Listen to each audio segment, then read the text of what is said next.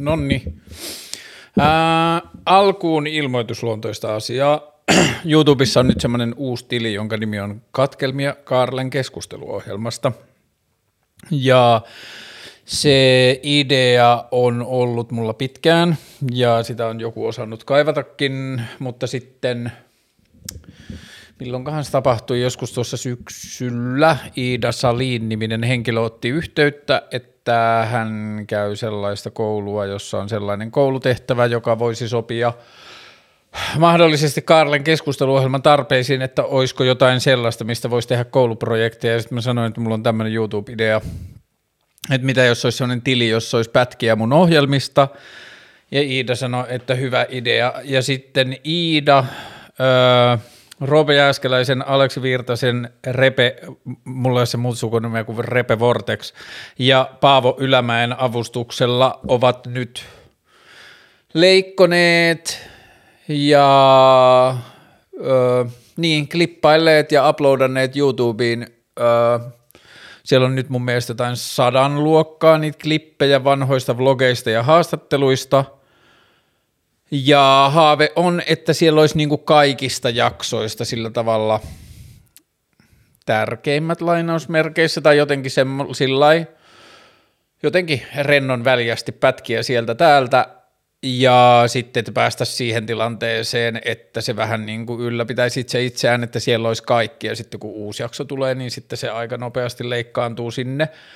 Mutta mutta jos katsojissa on ihmisiä, jotka kuuntelee tai katsoo näitä jaksoja ja osaa käyttää avustavasti ää, editointiohjelmaa, siinä ei tarvitse tehdä mitään muuta monimutkaista, tai siinä ei tarvitse tehdä mitään monimutkaista, vaan klipata ja laittaa logo alkuun. Niin jos on ihmisiä, jotka katsoo ohjelmaa kautta kuuntelee ohjelmaa, osaa käyttää editointiohjelmia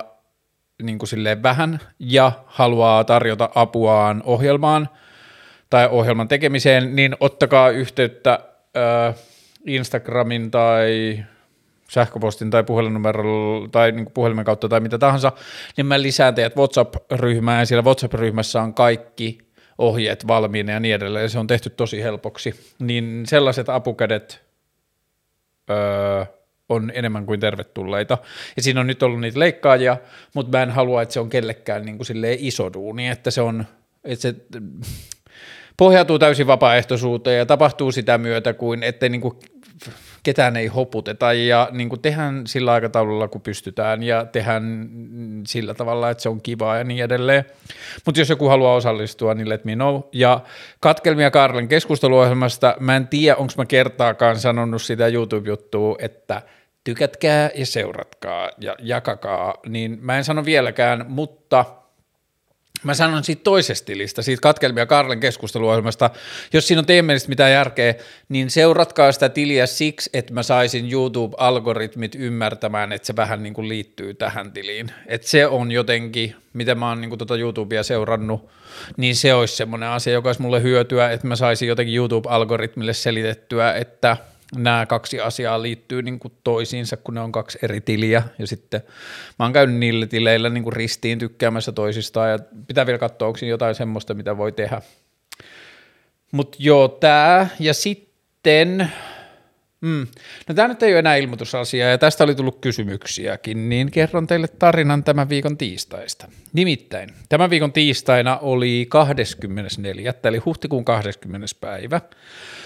ja jos jollekin ei ole tuttu, niin huhtikuun 20. päivän amerikkalainen tai angloamerikkalainen merkitsemismuoto 4 kautta 20 420 eli 420 on ää, kansainvälisesti ja varsinkin Amerikassa, niin se on niin kuin kannabiskulttuuriin liittyvä tämmöinen niin kuin – salainen. Ei se ole, kun se on vaan niinku tämmöinen, millähän muulla asialla olisi tämmöinen niinku joku mm, 666 viittaa johon, tai niinku, että se on niinku saat pedon luku ja se on niinku, siihen liittyy semmoista jännää ja semmoista niinku kulttuuria ja sitä piilotetaan joka paikka. 420 on vähän niinku tämmöinen samanlainen, mutta kannabikselle ja sitä löytyy jostain, Elon Musk on piilottanut sitä jonnekin Teslan autojen hintoihin ja niin kuin osien nimiin tai johonkin, ja sitten niin kuin löytyy hirveä popkulttuuri. Sen jälkeen, kun se 420 tietää, niin sitten siihen törmää joka paikassa. Ja se on semmoinen, niin kuin, sitä piilotetaan jonnekin vaatemerkkejä, bla bla bla. Googlatkaa 420, niin näette se etymologia ja näette niin kuin esimerkkejä, missä sitä kaikkialla on. Sitten mä oon tässä aikaisemmin kertonut, että mä olen, niin kuin, mä oon aikaisemmin kertonut, että mä en juo ja mä oon niin kuin alkoholin suhteen absoluuttisesti, mutta mä oon sitten myös kertonut, että mä oon pilvenpolttaja. Ja on ollut useita vuosia ja satunnaisesti ja välillä tiiviimmin ja välillä en ollenkaan ja niin edelleen. Ja sitten viime syksynä mä olin samalla kun mä lopetin tupakan polton, niin sitten mä pidin parin kuukauden breikin myös pilvenpoltosta, ja mä pidin siitä ja mä sain siitä niin kuin hyviä seuraamuksia ja mukavia asioita, niin sitten kun vuodenvaihe tuli, niin sitten mä keksin, että hmm, et ehkä mä oon uudelleen vähän lisää polttamatta pilveä, että se tuntuu jotenkin hyvältä, että minkälaisen jutun mä keksisin tällä kertaa, ja sitten mä keksin, keksin tämmöisen tyhmän jutun, että okei, että Mä en polta pilveä ennen kuin mä oon juossut tuhat kilometriä. Ja mä olin silloin syksyllä alkanut juoksemaan. Ja juoksemisesta oli tullut mulle sellainen mukava juttu, jota mä halusin tehdä. Ja mä haaveilin, että mä menen toukokuussa Rukalle juoksemaan Natskarhun kierros 55 kilometriä polkujuoksukilpailuun. Niin mä ajattelin, että jos mä teen itselle tämmöisen kannustimen, että että mun pitää juosta tuhat kilsaa ennen kuin mä poltan pilveä, niin sitten on niin monella kantilla mulle hyötyä, että silloin mä en polta pilveä, joka on selkeästi ollut hyvä juttu. Ja se kannustaa mua treenaamaan sinne rukalle. Ja se on niin hauska vitsi ja se on niin sen leikkisä juttu ja muuta. Ja sitten ähm, tällaisiin asioihin helposti liittyy, että jos ihminen tekee itselle jotain elämäntaparemontteja, niin sitten se haluaa jotain takaportteja tai se keksii jotain mitä jos, entä jos juttuja ja tällaisia. Niin sitten mä keksin itselleni tällaisen takaportin, että mä en saa polttaa pilveä ennen kuin mä oon juossut tuhat kilometriä, paitsi jos mä 4.20 päivänä juoksen 42,0 kilometriä. Sitten mä vähän niin kuin unohdin tämän vitsin, se jäi vaan niin kuin, että hahaha, että en mä kuitenkaan jaksa juosta 42 kilometriä, että antaa olla. Sitten jossain vaiheessa muistin taas se vitsi, että ai niin, että mulla oli se vitsi, että jos mä haluan, niin mä voin, että jos mä 24. juoksen 42,0 kilometriä, niin hahaha, se on hauska kannabisvitsi, niin mä saan niin kuin silloin polttaa pilveä. Ja sitten joskus tuossa keväällä mä pyöriskelin tuossa omalla pihallani ja sitten mä keksin vielä tyhmemmän vitsin, että mitä jos juoksis sen tässä niin kuin sisäpihalla, tässä meidän taloyhtiön sisäpihalla. Että joo, että tämä on lehtitietojen mukaan Pohjoismaiden suurin taloyhtiö, ja suurin sisäpiha, mutta silti tämä on aika tämmöinen niin pienokainen juttu tai tämmöinen alue, sitten mä aloin vähän tutkiskelemaan, vähän mittailin sitä, mä kävin yksi päivä juoksemassa sitä 25 kierrosta ja sitten naapuri-isäntä tuli siihen kaveriksi ja sitten mä juoksin kahden urheilukellon kanssa ja mä mittailin sitä. Ja sitten mä otin kartta-applikaatio ja mä mittailin sitä. Ja mä tulin siihen tulokseen, että se olisi 300 metriä se kierros. Ja sitten mä laskeskelin, että jos se on 300 metriä se kierros, niin mun pitää juosta 140 kierrosta, että siitä tulee 42,0 kilometriä. Sitten mä aloin puhumaan siitä mun ystäville ja sitten mä keksin sille tämmöisen hassun nimen, että sen nimi on Runners High, että tämä on mukaan tämmöinen juoksutapahtuma, joka järjestetään 24. ja siihen voi osallistua haluamallaan määrällä juoksemista. Ja, tai sitten voi vaan tulla kannustamaan ja hengailemaan mun sisäpihalle, tai voi tulla hengaa mun kotiin ja tekee etätöitä ja niin kuin osallistua tähän päivään ja niin edelleen. No, sitten mä taas unohin sen vähäksi aikaa ja sitten tuossa ihan pari viikkoa sitten se popsahti takaisin, että haa, että mullahan oli valmis suunnitelma, että no helvetti, että nythän tässä on juostu ja keräilty juoksukuntoa, että se kyllä ehkä voisi mennäkin. Ja mitä jos mä teen siihen tosi armolliset säännöt, että – mun vaan pitää juosta sen päivän aikana, että mä saan juosta sen just sellaisissa pätkissä kuin mä haluan. Ja jos menee joku jalkarikki tai sattuu liikaa tai jotain, niin sitten mä voin kävellä. Tai jos kävelykään ei onnistu, niin sitten mä voin vaikka pyöräillä, että tämä on nyt tosi armollinen projekti, että kunhan mä liikun 42,0 kilometriä sitoudun liikkumaan 42,0 kilometriä sen päivän aikana, niin sitten mä saan polttaa pilveä sinä päivänä. Ja sitten se päivä koitti ja kello soi kahdeksalta ja 8.06 mä olin jo pihalla juoksemassa. Ja mä ajattelin, mun strategia oli se, että mä aloitan aamulla ja kerään heti sieltä niin tota, yksin pinon kierroksia pois ennen kuin kukaan kerkeää tulla, että mä vähän niin kuin asetan itseäni moodiin ja sitten mä kävin juoksemassa 28 kilometriä aamutu, eikö 28 kierrosta aamutuimaan. Mitä sitten tulikaan joku? Mä en muista enää. 12, ne, jotain kahdeksan ja puoli kilsaa, whatever. Mä kävin juoksemassa sen alkuun, sitten mä tulin takas, niin kuin, mä lähdin suoraan sängystä ja mä kävin juoksemassa sen 28 kierrosta, sitten mä tulin kotiin, mä kävin suihkussa, mä söin aamupala, mä pukeuduin rauhassa,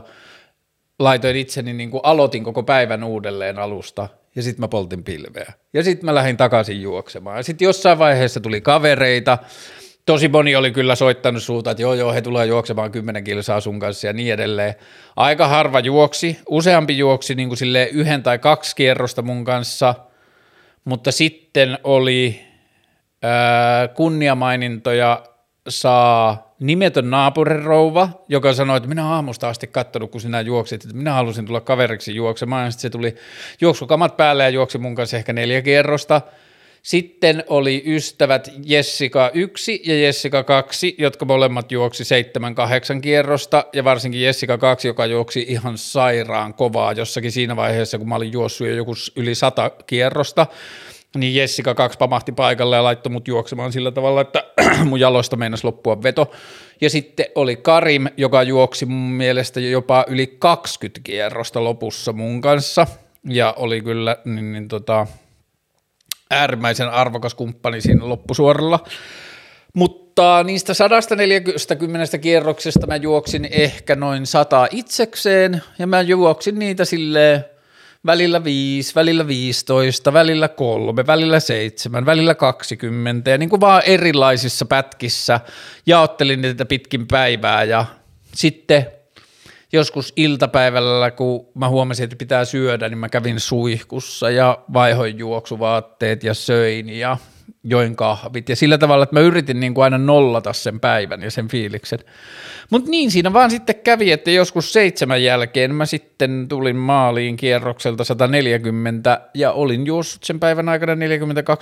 42,0 kilometriä, jota en olisi vielä tämän vuoden alussa uskonut. Ja se meni yllättävän hyvin, niin kuin, että mä en ollut ihan paskana kyllä missään vaiheessa päivää, että mä olin aika hyvässä kondiksessa, ja sitten mä kävin tänä aamuna niin kuin fiilistelylenkillä juoksemassa viisi kilsaa ihan vaan niin kuin, että okei, että jos mä juoksen sen jälkeen lisää, niin sitten se on vähän niin kuin nollattu, että se on niin kuin sitten menneen talven lumi ja se pitkä juoksu tai iso päivä, niin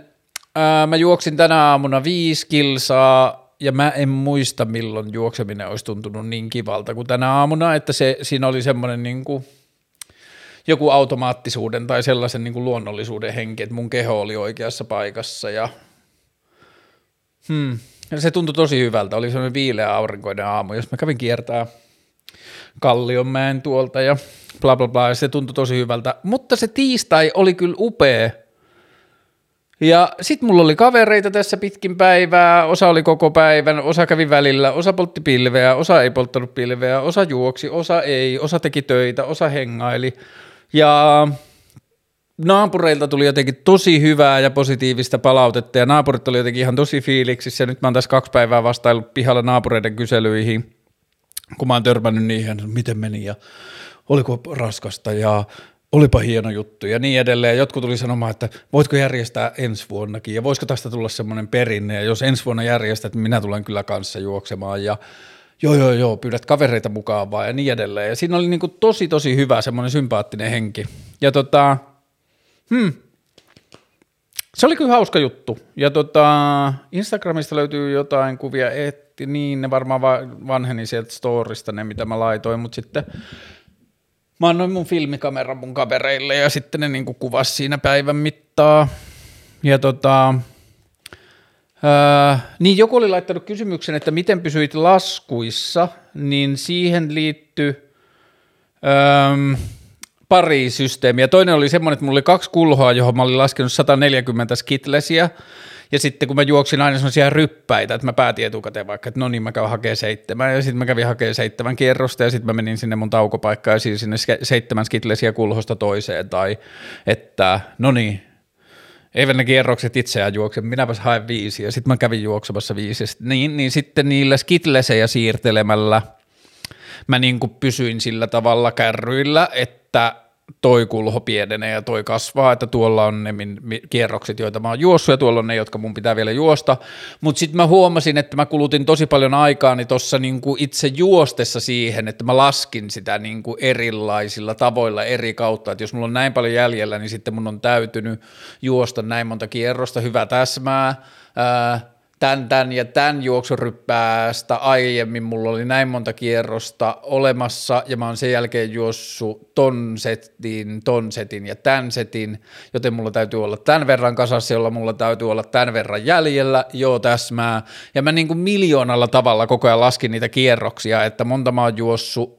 mikä kierrosta on, missä mä oon kohdalla, paljon tämä on kilometreissä, josta on 300 metriä per kierros, joo sekin täsmää, kuinka kaukana mä oon puolivälistä, onko tämä niin kuin viisi seitsemäsosaa tai kaksi seitsemäsosaa, mitä mä oon juossut, mä tein niin kuin, ää, murtolukuja niistä jatkuvasti ja niin edelleen. Siinä oli niin kuin, mutta sekä mä itse sen koin niin, että ihmiset, jotka kävi mun kanssa juoksemassa, niin toi saman kierroksen juokseminen oli yllättävän miellyttävää, että sitä olisi voinut ajatella, että se kävi jotenkin niin kuin supertylsäksi tai jotain, mutta ei lainkaan. Siinä, siinä oli niin kuin, okei, toi on myös tosi kaunis piha, mutta sitten kun siinä oli niin kuin vaan neljä käännöstä ja sitten vaan suoria, joita juostaan, niin sitten siinä pääsi eri tavalla myös semmoisiin moodeihin. Ja monet mun kaverit, jotka tuli juokseen, tai niistä ihmistä, jotka juoksi mun kanssa, niin niistä myös huomasi, että kun lähdettiin juoksemaan, niin ne halusi niin kuin mennä semmoiseen niin kuin hiljaiseen paikkaan, tai että ne niin kuin, öö, monien kanssa juostiin sitten täydessä hiljaisuudessa se aika yhdessä – niin ja sitten ensimmäistä kertaa koko tämän viime syksyn jälkeen alkaneen juoksuintoontumisen aikana, niin mä ensimmäistä kertaa annoin itselleni myös mahdollisuuden, jos halusin, niin kuunnella musiikkia. Mä juoksen aina ilman musiikkia, mutta nyt juoksi ehkä joku 10-15 niin kierrosta musiikin kanssa, ja sekin oli ihan kivaa. Kuuntelin Sturgill Simpsonia, kiitos kysymästä. Sturgill Simpson on päällikkö. Äh, ehkä mä vastaan tässä välissä noita kysymyksiä ja sitten mulla on muutama asia lisää, josta mä haluan puhua, mutta ne on ehkä vähän enemmän hevi, niin mä puhun niistä myöhemmin. Hyvä. Okei, eli mennäänpäs keskustelun aiheisiin. Hmm. Katsotaan, oliko tuohon 4.20 juoksuun vielä jotain lisäkysymyksiä mistä idea ja mitä fiiliksiä oli juostessa, miten pysyit laskuissa. Niin toi idea oli tyhmä vitsi, mutta mitä fiiliksiä oli juostessa. Kyllä mä sain pidettyä sen niinku hauskana koko ajan ja sitten mä sanoin just mun kavereille sitä, että tämä ei ole mikään niinku, että tämä ei ole mikään suoritus tai haaste tai joku sankarillinen uroteko, vaan tämä on niinku vitsi ja tämä niin kuin, täytyy pysyä sellaisena, että tämä ei ole mikään niin kuin, urheilusuoritus, vaan tämä on niin kuin, silleen vitsi. Ja mä en tiedä, kuinka kauan mulla meni siihen juoksuaikaa, koska mä en mitannut sitä lainkaan, mutta mä käytin siihen vähän niin kuin koko päivän, mutta sitten siinä oli niin kuin ruokailut ja hengailut ja ää, paljon sosiaalisuutta ja kaikkea semmoista. Mä veikkaan, että mä saatoin juosta se alle viiteen tuntiin, koska siinä mentiin kyllä isojakin pätkiä aika reipasta vauhtia. Öö, ja miten pysyit laskussa, tuohon mä vastasin. Jo sitten katsotaan, oliko vielä. Mm, niin täällä on sitten erikseen 4-20 päivää ja miten sitä juhlitaan esimerkiksi Jenkeissä. Niin nythän se Jenkeissä, öö, se merkitys muuttuu nyt koko ajan, koska aikaisemmin se on ollut semmoinen – se on ollut Jenkeissä vähän semmoinen day of civil obedience, että ihmiset on 4-20 päivänä mennyt isoilla porukalla su, niin kuin puistoon ja sytyttänyt jointteja niin, kuin niin isolla porukalla, että poliisi ei voi oikein puuttua siihen niin edelleen, että se on ollut semmoinen vähän niin kuin tota, kannabislainsäädäntöä vastustava tai kannabislainsäädäntöä vastaan kapinoiva päivä, että on niin kuin sitten, niin on hurjaa ajatella, että vielä kymmenen vuotta sitten – ei Jenkeissäkään, niin kuin että se oli Jenkeissäkin täysin laillista joka paikassa, laitonta joka paikassa, niin 420 päivällä on niin kuin suuri merkitys sillä, että siinä on niin kuin osoitettu mieltä ja sitten ihmiset, jotka niin kuin noin niin kuin muuten elämässä näyttelee tai niin kuin pitää yllä semmoista kunnollisuuden ja lainkuuliaisuuden niin kuin viittaa, niin sitten 420 päivänä joku yritysjohtaja tai mm, opettaja tai mikä tahansa, niin saattaakin laittaa sitten vaikka joku solmuvärjätyn paidan päälleen tai vähän niin kuin sillä tavalla nostaa hattua sille kulttuurille ja vihjata, että no ei tässä nyt ihan – ei tässä nyt ole ihan jointtiin syljeskelty itsekään ja niin edelleen, että sillä 420 päivällä on niin kuin ollut aika isokin kulttuurinen merkitys välillä Jenkeissä ja sitten ollut semmoisia niin tosi isoja semmoisia vähän niin kuin mielenosoituksen kaltaisia kokoontumisia, joissa ihmiset on polttaneet kannabista julkisesti ja ottaneet kantaa niin kuin siihen liittyvää lainsäädäntöä vastaan, ja olisi kyllä toivottavaa, että Suomessakin näin tehtäisiin, kun korona tästä lähtee ja pääsemme julkisille paikoille mieltä osoittamaan helpommin. Ää, oliko vielä jotain tästä? Ei. Okei. Okay. Sitten muihin aiheisiin. Itsensä brändäämisestä musta tuntuu, että mä olen tästä ehkä puhunut jossain toisessa vlogissa. Jos olen, niin jatkossa, täl, jatkossa voi tulla sellainen hyvä prosessi, että jos meinaa kysyä jotain, niin sit voi mennä ensin ää, YouTubeen ja laittaa Karlen keskusteluohjelma itsensä brändääminen tai Karlen keskusteluohjelma brändääminen, koska on tulossa katkelmia Karlen keskusteluohjelmaan tilille. Toivottavasti jossain vaiheessa kaikista jaksoista sillä tavalla merkittäviä keskusteluja tai klippejä niin kuin sekä vlogeista että haastatteluista, ja sitten pyritään myös siihen, että meillä olisi jaksoista ne timestampit, että niistä niin kuin YouTube-videon siitä sisältölistasta näkyisi, että mitä kaikkia asioita siinä käsitellään, niin jatkossa esi- niin kuin voi sitten löytää, jos joku asia on puhuttu, niin siitä voi löytää niin kuin YouTube-haun kautta. Mutta lyhyesti itsensä brändäämisestä don't. Tai siis mun pointti on se, että jos sun toiminnan kautta sun nimeen liittyy jonkinlaisia ulkopuolisia ajatuksia siitä, mitä sä edustat ja minkälainen meininki sulla on, fine, mutta älä koskaan anna sen suhun nimeen liitettyjen odotusten tai sun itse keksimien asioiden, mitä sun nimi edustaa – tai sinä henkilönä edustat, niin älä anna niiden määrittää tai rajoittaa sitä, mitä sä haluat olla tai mitä susta luontaisesti tulisi. Se on ollut mulla aina niin kuin siinä vaiheessa, kun mä huomasin, että jengille ruvetaan kouluttamaan ja opettamaan itsensä brändäämistä, niin se oli mulle alusta asti tosi vitun kuumottavaa ja mä en osannut pitkään sanoa, että miksi se on mun mielestä niin ahistava ajatus, että jengi brändäisi itseään ja sitten mä tajusin, että haa, että jos jengi onnistuu itsensä brändäämisessä, niin sittenhän tulee vankila niille, että sitten ne joutuu niin kysymään – joltain itseensä liitetyltä saatanan brändimielikuvalta, että sopiiko tämä mun brändiin, niin saanko mä tehdä tällaisia, tai voinko mä olla kiinnostunut tällaisista asioista, tai miten se suhtautuu mun brändiin, jos mä teen tällä tavalla ja niin edelleen, niin se tuntuu kauhealta ajatukselta, joten itsensä brändäämiseen mun mielipide on, että älä. Jos joku muu, niin kuin esimerkiksi mun kohdalla joku muu on sanonut, että sulla on upea brändi, tai että mä oon kuullut jotain muuta kautta, että joku muu on sanonut, että Karle Hurtikin henkilöbrändi tai jotain, niin se on asia, jolle mä en voi mitään. Jos ihmiset ulkopuolelta ajattelee, että mulla on joku henkilöbrändi, niin sit mun tehtävä on pitää huolta, että jos ulkopuoliset näkee, että mulla on henkilöbrändi, niin se on vaan tunnus, tullut sivutuotteena siitä, että mä oon tehnyt jotain – mun henkilökohtainen miss, niin tehtävä itselleni on pitää huolta, että mä en ikinä A rakenna henkilöbrändiä, B tottele henkilöbrändiä, että ne ei saa vaikuttaa mun toimintaan tai et, niin kuin,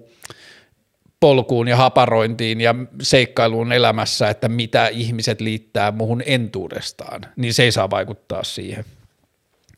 Ää, alienit, ovatko täällä? Tuskinpa. Taas mä oon nähnyt nyt internetissä, mä oon niin huonosti kiinnostunut alieneista, koska mä kiinnostun alieneista sitten, kun ne on New York Timesin etusivulla, koska sitten niitä on täällä. Sitä ennen kaikki on vain internettauhkaa, ja nyt oli taas julkaistu jotain, NASA julkaisee tuntemattomien objektien videoita, ja sitten jengi on, no niin, nyt on NASA julkaisee alieneita. Ää, jos ne olisi alieneita, niin meillä olisi paljon suurempi keskustelu, että se ei olisi vaan jossain niin kuin pienissä internetkulmissa käytäisiin niitä keskustelua. Niille kaikille videoissa oleville asioille täytyy olla luonnolliset selitykset. Jos ei luonnollisia selityksiä ole, niin kuin meidän nykyisesti tietämien niin kuin fysiikan ja maailmassa olevien asioiden valossa, niin sitten se niinku räjäyttää koko mediakompleksin, jos meillä on oikeasti todennet, niinku että me nähdään tai saadaan niinku monesta eri kohteesta yhtä aikaa nauhalle tai jotenkin muuten tallennettua jotain sellaista, jolla ei ole mitään muuta selitystä. Tai että me ollaan täysin, että se rikkoo meidän fysiikan lakeja tai jotain, bla bla bla, se on niin isoa, että me ei, että me ei oltaisi voitu rakentaa sitä salaa tai jotain, niin Mä en usko, siis mä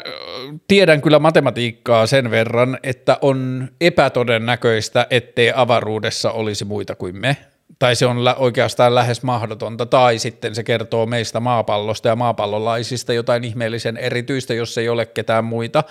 mutta maapall- avaruus ja universumi ja kosmos on niin saatanan iso, että jos niitä joitakin tai eläviä olentoja ei ole joka planeetalla, niin sitten on todennäköisempää, että niitä on tosi etäällä toisistaan. Ja niin kuin, kosmos voi kuhistaa elämää ja ulkopuolista elämää, mutta tänne niitä ei ole vielä eksynyt, koska kaikki todisteet, mitä meillä toistaiseksi on ollut, tai edes sellaiset, jotka on vihjannut että täällä olisi ollut ulkopuolista elämää tai täällä olisi ollut alieneita, täällä, täällä olisi ollut avaruusolentoja, niin ne on aina niin kuin vajavaisia tietoja ja ne vois aina olla jotain muuta. Tai sattumalta se on paskalla kameralla kuvattu tai sattumalta kukaan muu ei ole nähnyt sitä yhtä aikaa, että se on vain joku yksi ihminen, joka on saanut kuvattua sen videolle sitten meillä on alieneita täällä, kun silleen sata ihmistä tai tuhat ihmistä tai 50 000 ihmistä jossain kaupungissa yhtä aikaa kuvaa ja näkee jotain ihmeellistä, että ihmiset on niin, niin kuin tällä tavalla kiimaisena odottaa sen niin kuin niiden avaruusolioiden tai alieneiden kanssa tehtävää yhteydenpitoa tai jotain kohtaamista. Ihmiset odottaa sitä niin kiimassa, että ne haluaa nähdä sen siellä, missä se on mahdollista nähdä, mutta toistaiseksi mä en ole nähnyt mitään sellaista, eikä – maailman media ole reagoinut mihinkään sillä tavalla niin kuin ulkoavaruudesta tulleisiin olioihin, olioihin reagoitaisiin, niin siksi vielä odottelemme. Lempikirjat. Mm, aika mahdoton kysymys, mutta mä sanon nyt kaksi, koska mä oon näitä kahta viimeisen kahden vuoden aikana sanonut lempikirjoikseni. Toinen on, toinen on Valtarin Sinuhe Egyptiläinen, joka oli mun mielestä upea. Ja toinen, nyt tästä on pari kuukautta, kun mä luin sen, mutta mä edelleen on sitä mieltä, että se saattaa olla paras äh, kirja, mitä mä oon lukenut, eli Richard Powersin äh, The Overstory, joka taitaa olla jättipuut suomeksi, ehkäpä. Mutta Richard Powers Overstory, niin se saat ollee on mahdollisesti paras kirja, mitä mä oon koskaan lukenut, ja nyt se on mun kavereilla lainakierroksella, mutta mä kyllä ajattelin, että kun se tulee sieltä takaisin, niin mä luen sen uudelleen. Öö, onko jotain muita kirjoja, jotka on pakko mainita? Ei ehkä, koska niitä on liikaa. Valokuvauksesta iPhoneilla. Öö, Mä en tiedä, kuinka hyvin mä pystyn esittämään tämän tässä, ja niin kuin varsinkaan Spotify-käyttäjät joutuu olemaan ihan niin kuin kuulonsa varassa, mutta tämä on asia, joka – parantaa ja nostaa iPhone-valokuvaamisen laatua eniten. Ää, nyt mä yritän selittää tämän niin, että vaikka YouTuben katsojat ei näkisi tätä ruutua, niin ne ymmärtää, mitä tapahtuu. Mä osoitan nyt kameraani ikkunalaudalle ja sitten sanotaan, että – Mä haluan näyttää mun kukkaruukuissa olevan punertavan värin, mutta koska mä osoitan kameraa ikkunan, niin siellä on vahva taustavalo, siellä on aurinko on tuolla takana, niin se laittaa kaikki tässä etualalla, etualalla olevat asiat niin kuin tummaksi varjon alueelle lähes mustaksi ja sitten niin kuin näyttää tuon piha-alueen. Tämä liittyy puhelimen automaattiseen valotusmittaukseen ja miten se on säädetty, onko se pistemittaus vai onko se niin kuin koko kuvan alueen mittaus ja niin edelleen. Mutta okei, mä haluan tuon ruukun punaiseksi. Ja tämä on asia, jota mä huomaan yllättävän usein, että iPhonein käyttäjät ei huomaa. Ja ilmeisesti muissa kameroissa tai suurimmassa osassa muiden kännyköiden kameroita on tämä sama ominaisuus. Mä ensin painan, laitan sormen pitkään siihen sen ruukun kohdalle, jonka mä haluan. Se alkaa jo heti valottamaan sitä sen mukaan, mihin mä oon sen painanut. Mutta sen jälkeen mä voin säätää sen kuvan valotusta – mä näytän tätä tuonne kameraan päin, jos se näkyisi, että mulla on sormenpään, hall, sormenpään alla nyt hallussa tämän kuvan valaisu, jossa mä voin päättää, kuinka kirkas tai tumma se valo on. Ja esimerkiksi potretti, no kaikessa iPhoneilla tehtävässä valokuvassa, niin, valokuvauksessa, niin toi on ihan deal breaker siitä, että kuinka kertovia tai runollisia tai se tekee kännykkäkamerasta kymmenen kertaa enemmän kameran, kun sä määräät itse sen valotuksen. Ja toi on se, mitä mä haluan niin kuin ikuisesti sanoa valokuvauksesta iPhoneilla. Ja toinen on se, että öö, paras kamera, mä en muista kuka sen sanoi aikoinaan, mutta se sanoi, että paras kamera on se, joka on mukana, ja mä uskon siihen visusti, ja nyt mä kannan vuorotellen filmi- ja digikameraa koko ajan mukana, niin mutta valokuvaukselle paras asia, mitä on tapahtunut, on se, että ihmisten kännyköissä on niin hyvät kamerat. On tehty upeita valokuva-asioita ja valokuvateoksia jo kännykällä. Ja jos valokuvaus kiinnostaa ja sulla on kännykkä, niin sitten se, että sulla ei ole kameraa, on pelkkä tekosyy, sillä kännykällä voi kuvata tosi paljon. Ja ai niin, mun elämään liittyy tämmöinen juttu, että silloin kun mä myin mun filmikamerat vuosia sitten, niin mä panostin tosi paljon känny, niin kuin että mä tein mun kännykästä mun kameran, ja sitten semmoinen, onkohan se jenkki vai kanadalainen, semmoinen skeittivaatemerkki kuin RVCA, mä en ole ikinä tajunnut, että onko se niinku Ruka vai Raka vai onko se RVCA, mutta joka tapauksessa RVCA, semmoinen skeittivaatemerkki, järjesti kansainvälisen kännykkävalokuvauskilpailun. Känny, Tämä on ollut 0809 joskus silloin ehkä. Voi olla jopa aikaisemmin. 0708 mä sanoisin. Niin oli kännykkävalokuvauskilpailu. En mä ollut myynyt silloin mun filmikameroita. Mulla oli edelleen filmikamerat, mutta sitten mulla oli niinku siihen aikaan kännykkä, kameroiden kännykät, ei, kännyköiden kamerat oli vielä aika huonoja ja se niinku, kännykällä kuvattu valokuva oli tunnistettava kännykkäkuvaksi. No, ne kuitenkin järjesti, tämä RVC ja vaatemerkki järjesti globaalin kännykkäkuvauskilpailun, jonne piti lähettää muistaakseni 8 vai 12 kuvan sarja, ja jumalauta mä voitin sen. Ja mä en tiedä, ei sitä varmaan enää, kun sitten on niin kauan, mutta joskus aikaisemmin, kun googlas Karle Hurtike fotografi, niin sitten sit tuli joku semmoinen tosi juhlava saitti, jossa kerrottiin, että mä oon voittanut jonkun kansainvälisen kännykkävalokuvakilpailun. Ja sitten mä en muista, mitä mä voitin. Mä voitin jonkun ison pahvilaatikallisen sen skeittivaatemerkin vaatteita ja sitten jotain valokuvakirjoja ja jotain sellaista sälää. Mulla on jossain Dropboxissa varmaan se kansi on niitä kuvia, joilla mä voitin sen. Mutta joo, kännykkäkuvaus on tosi kivaa ja siihen pitää niinku vaan saada se mindsetti, että tämä on mun kamera ja niinku olla vähättelemättä sitä. Haa, kiinnostava. Masturbointi. Mikä näistä on pyörän osa? Masturbo, itse tyydo vai runko? Vitsi ei ollut oma, vaan vanha kummelivitsi. Mutta joka tapauksessa masturbointi oli aihe. Ähm, Mulla on semmoinen jännä suhde niin kuin runkkaukseen, jonka mä luulen, että se liittyy osittain, tai ei osittain, vaan kyllä se varmasti liittyy lestadiolaisuuteen, kun lestadiolaisuudella on taas silleen jännä suhde runkkaukseen, että lestadiolaisuus ei oikein ikinä uskaltanut täysin puhua siitä ääneen, että sitä ei ollut koskaan silleen sataprosenttisen saumattoman selkeästi sanottu, että masturbaatio on syntiä, paitsi että jotkut sedät jossain rippikoululeireillä tai jossain saatto sanoa vahvastikin, mutta se ei ollut koskaan semmoinen asia, josta tehtiin semmoista niin kuin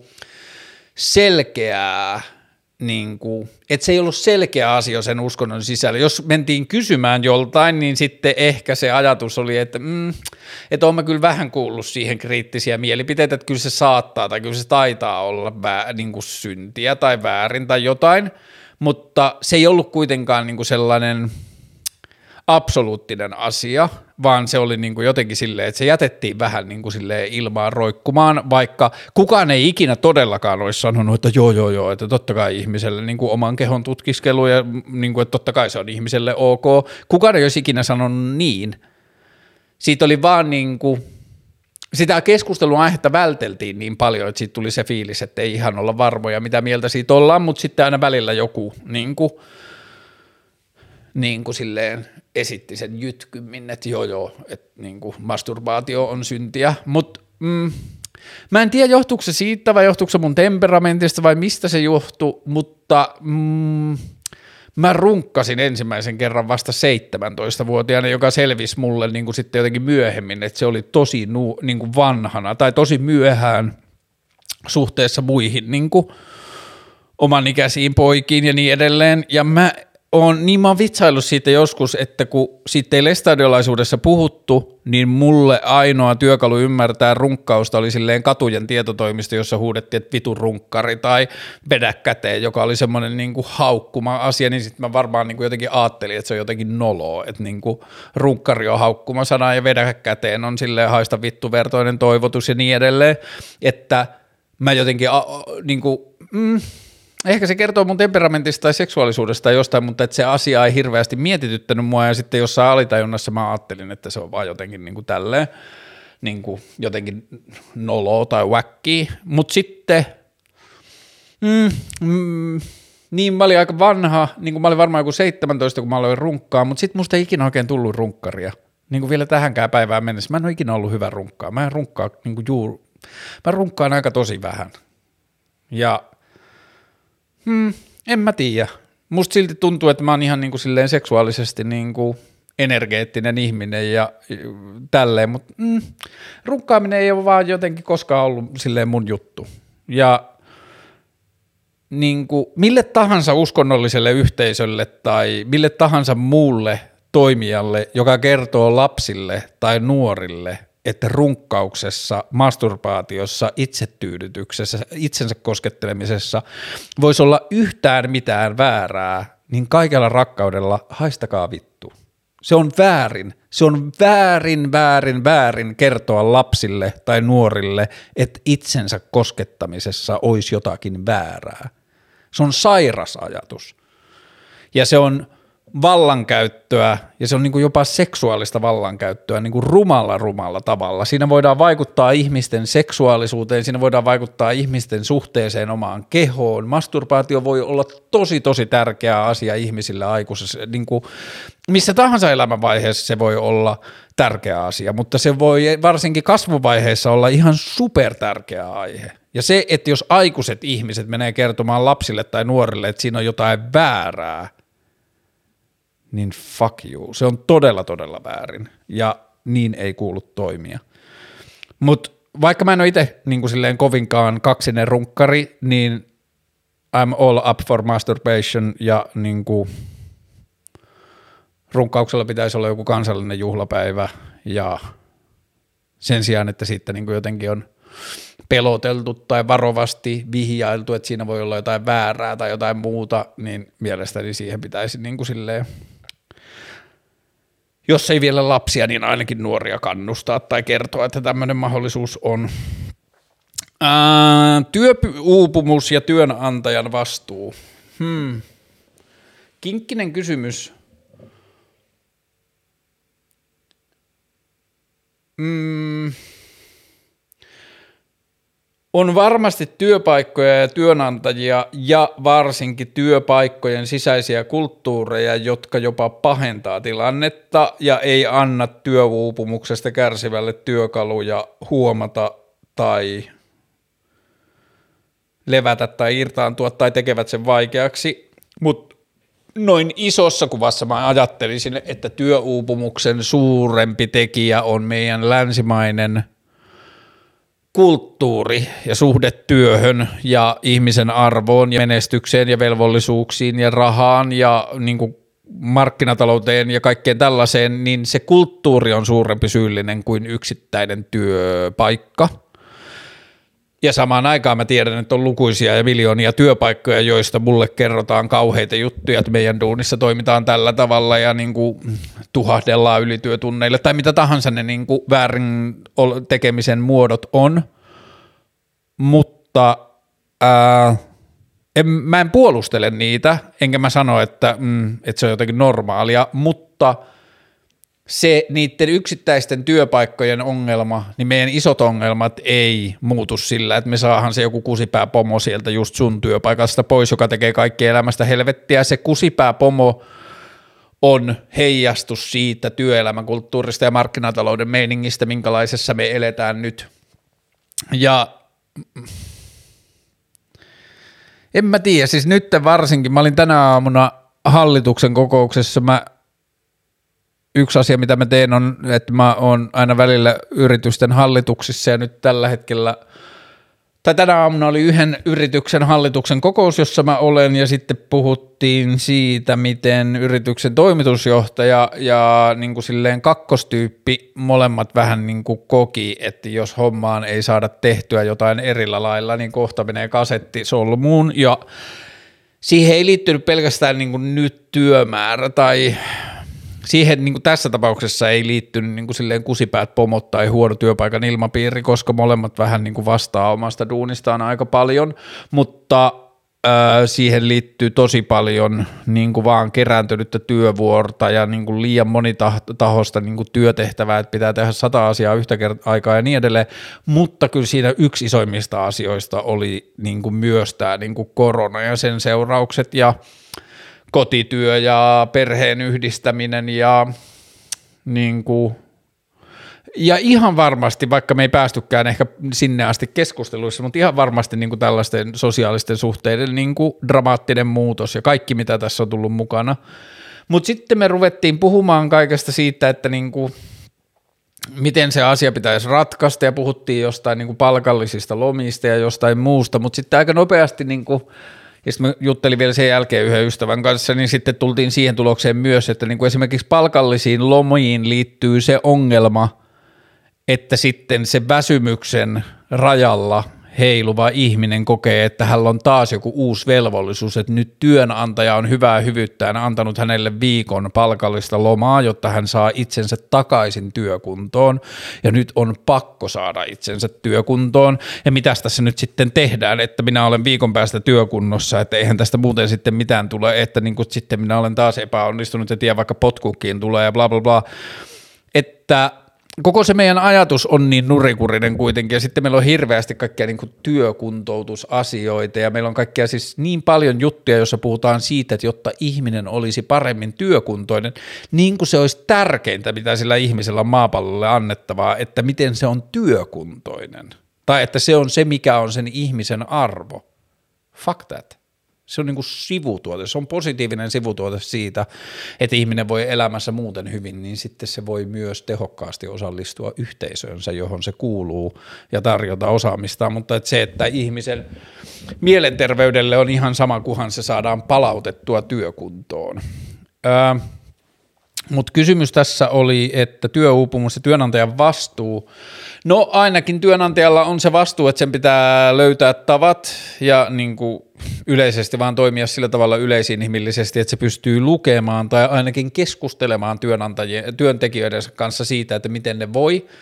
Ja työnantajan vastuu on sanoa sille, että sä teet liikaa töitä, jos se tekee liikaa töitä, tai sanoa sille, että nyt sä et tee töitä, jos sillä on semmoinen ajanjakso, jolloin sen ei kannata, tai sillä sen pitää olla tekemättä töitä. Mutta varmaan se vaikein vastuu, mitä mä ajattelen, että työnantajalla on, on se, että se niin kuin osaisi sanoa ihmisille, jotka tekevät väärällä tavalla liian ahkerasti töitä, niin se osaisi jotenkin sanoa siitä tai ohjata oikeaan suuntaan. Ja se, mikä sitten tekee vaikeaa, on se, että se on niin päinvastaista toimintaa, mitä maailma siltä työnantajalta vaatii, kun työ, maailma vaatii työnantajilta ja työn niin kuin johtajilta sitä, että he – saavat työntekijöistään maksimituoton ja maksimihyödyn ja maksimikannattavuuden ja se on niin kuin niiden duunimaailmassa, niin sitten se, että hyvän työnantajan tehtävä on sanoa, jos ne huomaa, että työntekijä – tekee itselleen haitallisella tavalla työtä, niin sitten se on vähän niin kuin ristiriidassa. Se inhimillinen viesti, mitä sen pitäisi välittää sille työntekijälle, on vähän niin kuin ristiriidassa sen ammatillisen vastuun ja ammatillisen toimenkuvan kanssa, ja se on tosi perseestä, ja se on yksi signaali siitä, miten ja millä tavalla niin kuin tämä työn kulttuuri tai niin kuin meidän länsimainen koko niin kuin tällainen elämäntapa ja ammattilaisuuden kulttuuri jotenkin vinksallaan. Nostalgia ja mikä ennen oli paremmin? Hmm. Mä en kyllä oo kovin nostalginen ihminen. Tai lähtökohtaisesti mä ajattelen, että ei mikään ole ollut ennen paremmin, että kaikki on parantunut ja paranee koko ajan. Ja sitten on jotain asioita, joilla on niin kuin esteettistä arvoa, ne on voinut olla kauniimpia aikaisemmin tai jotain muuta. Mitähän nyt tulee mieleen, jotkut vinyylilevyt tai se niin kuin käyttöliittymä, miten vinyylilevyltä kuunnellaan musiikkia ja miten vinyylilevyn soittamaan laittaminen ja puolen kääntäminen ja se, että siellä on niin kuin manuaalinen neula, jonka päässä on pieni timantti, joka kulkee kaiverrettua levyä pitkin ja sitten sieltä se ääni lähtee, niin siinä on jotain niin kuin esteettistä tai niin kuin varmaan nostalgista, mutta myös jotain romanttista ja sillä tavalla kaunista, mutta sitten vaan niin kuin ihan funktionaalisesti se, että sen levy pitää, sen luo pitää mennä ja se pitää kääntää ja se neula pitää laskea ja muuta, niin se tuo niin kuin erilaisen suhteen siihen musiikkiin ja sen musiikin kuuntelemiseen kuin se, että valitsee niin kuin Instagramin ja sähköpostin välissä, niin valitsee Spotifysta jonkun biisi ja laittaa sen soimaan loppumattomien biisien kirjastosta – niin tollaiset asiat, sitten mä kuljetan filmikameraa mukaan, mutta kun mullekaan, fil, mulle filmikamerakaan ei ole niin nostalgia-asia, että kun mä otan filmille kuvia, niin mä haluan, että niistä kehitettynä tulee niin kuin skarppeja ja niiden värit on priimaa ja niin edelleen, että mä en halua, että ne näyttää jotenkin vanhalta tai mä en halua, että ne näyttää jotenkin retrolta tai niissä on nostalginen viba, mä niin kuin tykkään siitä, että se on manuaalinen prosessi, miten se filmikuva otetaan, että siellä on niin kuin, siellä on materiaa, johon valo kovettuu ja sitten oikeisiin kemikaaleihin laittamalla, niin se valon kovettuma saadaan tallennettua sinne niin kuin materiaaliin ja sitten siitä saadaan, saadaan skannattua tai saadaan heijastettua paperille, johon se tarttuu uudelleen ja niin edelleen. Niin mä tykkään jostakin vanhoista ideoista ja vanhoista keksinnöistä, jotka on kestäneet aikaa ja samaan vaatteissa. Mä pidän niin kuin ajattomuudesta, mutta että se ei ole mulle ehkä nostalgiaa, että mä etin vaatteita, jotka on niin kuin piirretty jo 50- tai 60-luvulla, niin siinä ei ole kyse siitä, että mä jotenkin kaipaisin tai romantisoitisin sitä vanhaa aikaa, vaan mä romantisoin sitä, että onnistutaan tekemään joka, joku tuote, josta ei pysty sanomaan milloin se on tehty, että siinä on niin kuin, että se näyttää niin tavalliselta ja se näyttää niin jotenkin – sen oman tehtävänsä suorittavalta tuotteelta, että sä et pysty sanomaan, että minkä ajan jotenkin esteettiset arvot tai esteettiset tavoitteet siinä on niin kuin määrittänyt sitä. Ja tietenkin tämä on mulle syntynyt illuusio siitä, että mä puhun tiettyn näköisistä asioista ajattomina. Mutta joo, kyllä niissä joku semmoinen niin asioissa on joku semmoinen ajattomuuden – energia, joka välillä saadaan tallennettua, jolloin se niin kuin menettää merkityksensä, että milloin se on tehty. Ja semmoista asioista mä pidän. Mutta oliko tässä vielä, niin, mikä ennen oli paremmin? En kyllä osaa sanoa. Haa, rakkaus. Mä oon tehnyt kokonaisen jakson rakkaudesta Öö, sen nimi on Rakkaudesta. Löytyy YouTubesta, Spotifysta ja iTunesista. Mutta rakkaus. Hmm.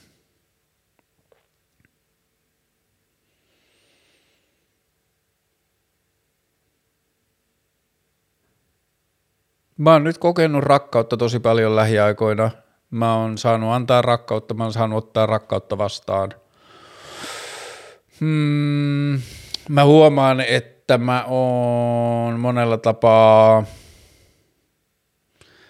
mä en tiedä onko jopa liian va, niin kuin vahvasti sanottu, jos mä sanoisin, että mä olen monella tapaa traumatisoitunut rakkaudesta, niin se on ehkä liian vaikeasti, tai se on niin kuin liian dramaattisesti sanottu, kun drama, trauma tai traumatisoituminen on ehkä jotain niin kuin tai silleen mielikuvallisesti se on jotain tosi myrkyllistä tai semmoista niin kuin,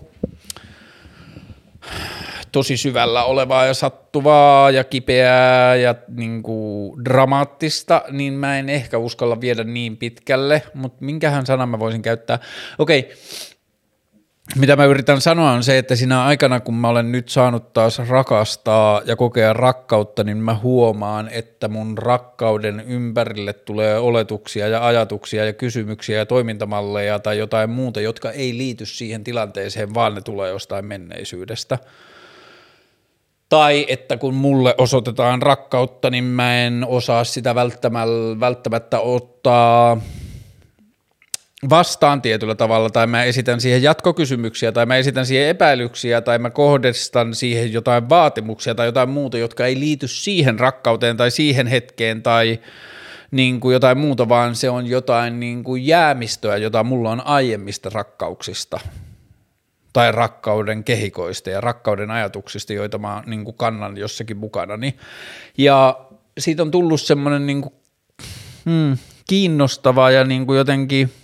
mm, kunhan muistaa sen, että se on niin kuin inhimillinen asia, niin siitä on tullut myös jotenkin semmoinen niin kuin lempeä prosessi itseään kohtaan, että niin kuin,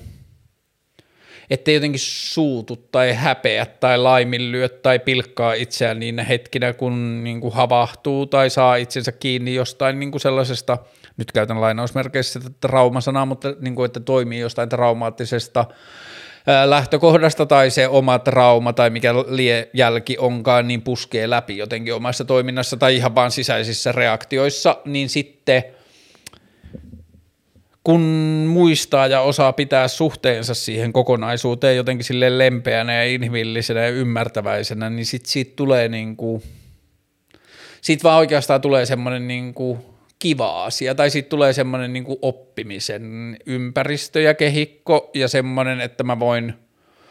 että kuinka paljon mä voinkaan niin kuin antaa itseni rakastaa, tai antaa itseni kokea rakkautta, tai kuinka paljon mä saatan ollakin rakkauden arvoinen, tai että toisen ihmisen mulle kohdistama rakkaus onkin oikeaa, tai... Ähm, pyyteetöntä tai että se niin kuin, rakkaus kohdistuu minuun sellaisena kuin mä olen ilman jotain piilotettuja vaatimuksia tai odotuksia tai kunhan sä muutut tällaiseksi tyyppisiä malleja. Ja mm, en mä tiedä, siis ehkä yksi niistä traumaattisista asioista on se, että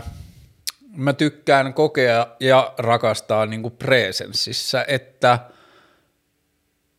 mä yritän pitää sen jotenkin tosi vapaana semmoisesta niin projektoinnista, että mä jotenkin laittaisin siihen odotuksia tai vaatimuksia tai että se tapahtuisi jossain tai että sen pitäisi olla jotain joskus. Että joo, mä annan itselleni luvan haaveilla ja mä annan itselleni luvan kuvitella asioita, mitä siitä voi seurata ja kaikkea muuta, mutta mä kiellän itseäni vaatimasta tai odottamasta tai perustamatta niin kuin –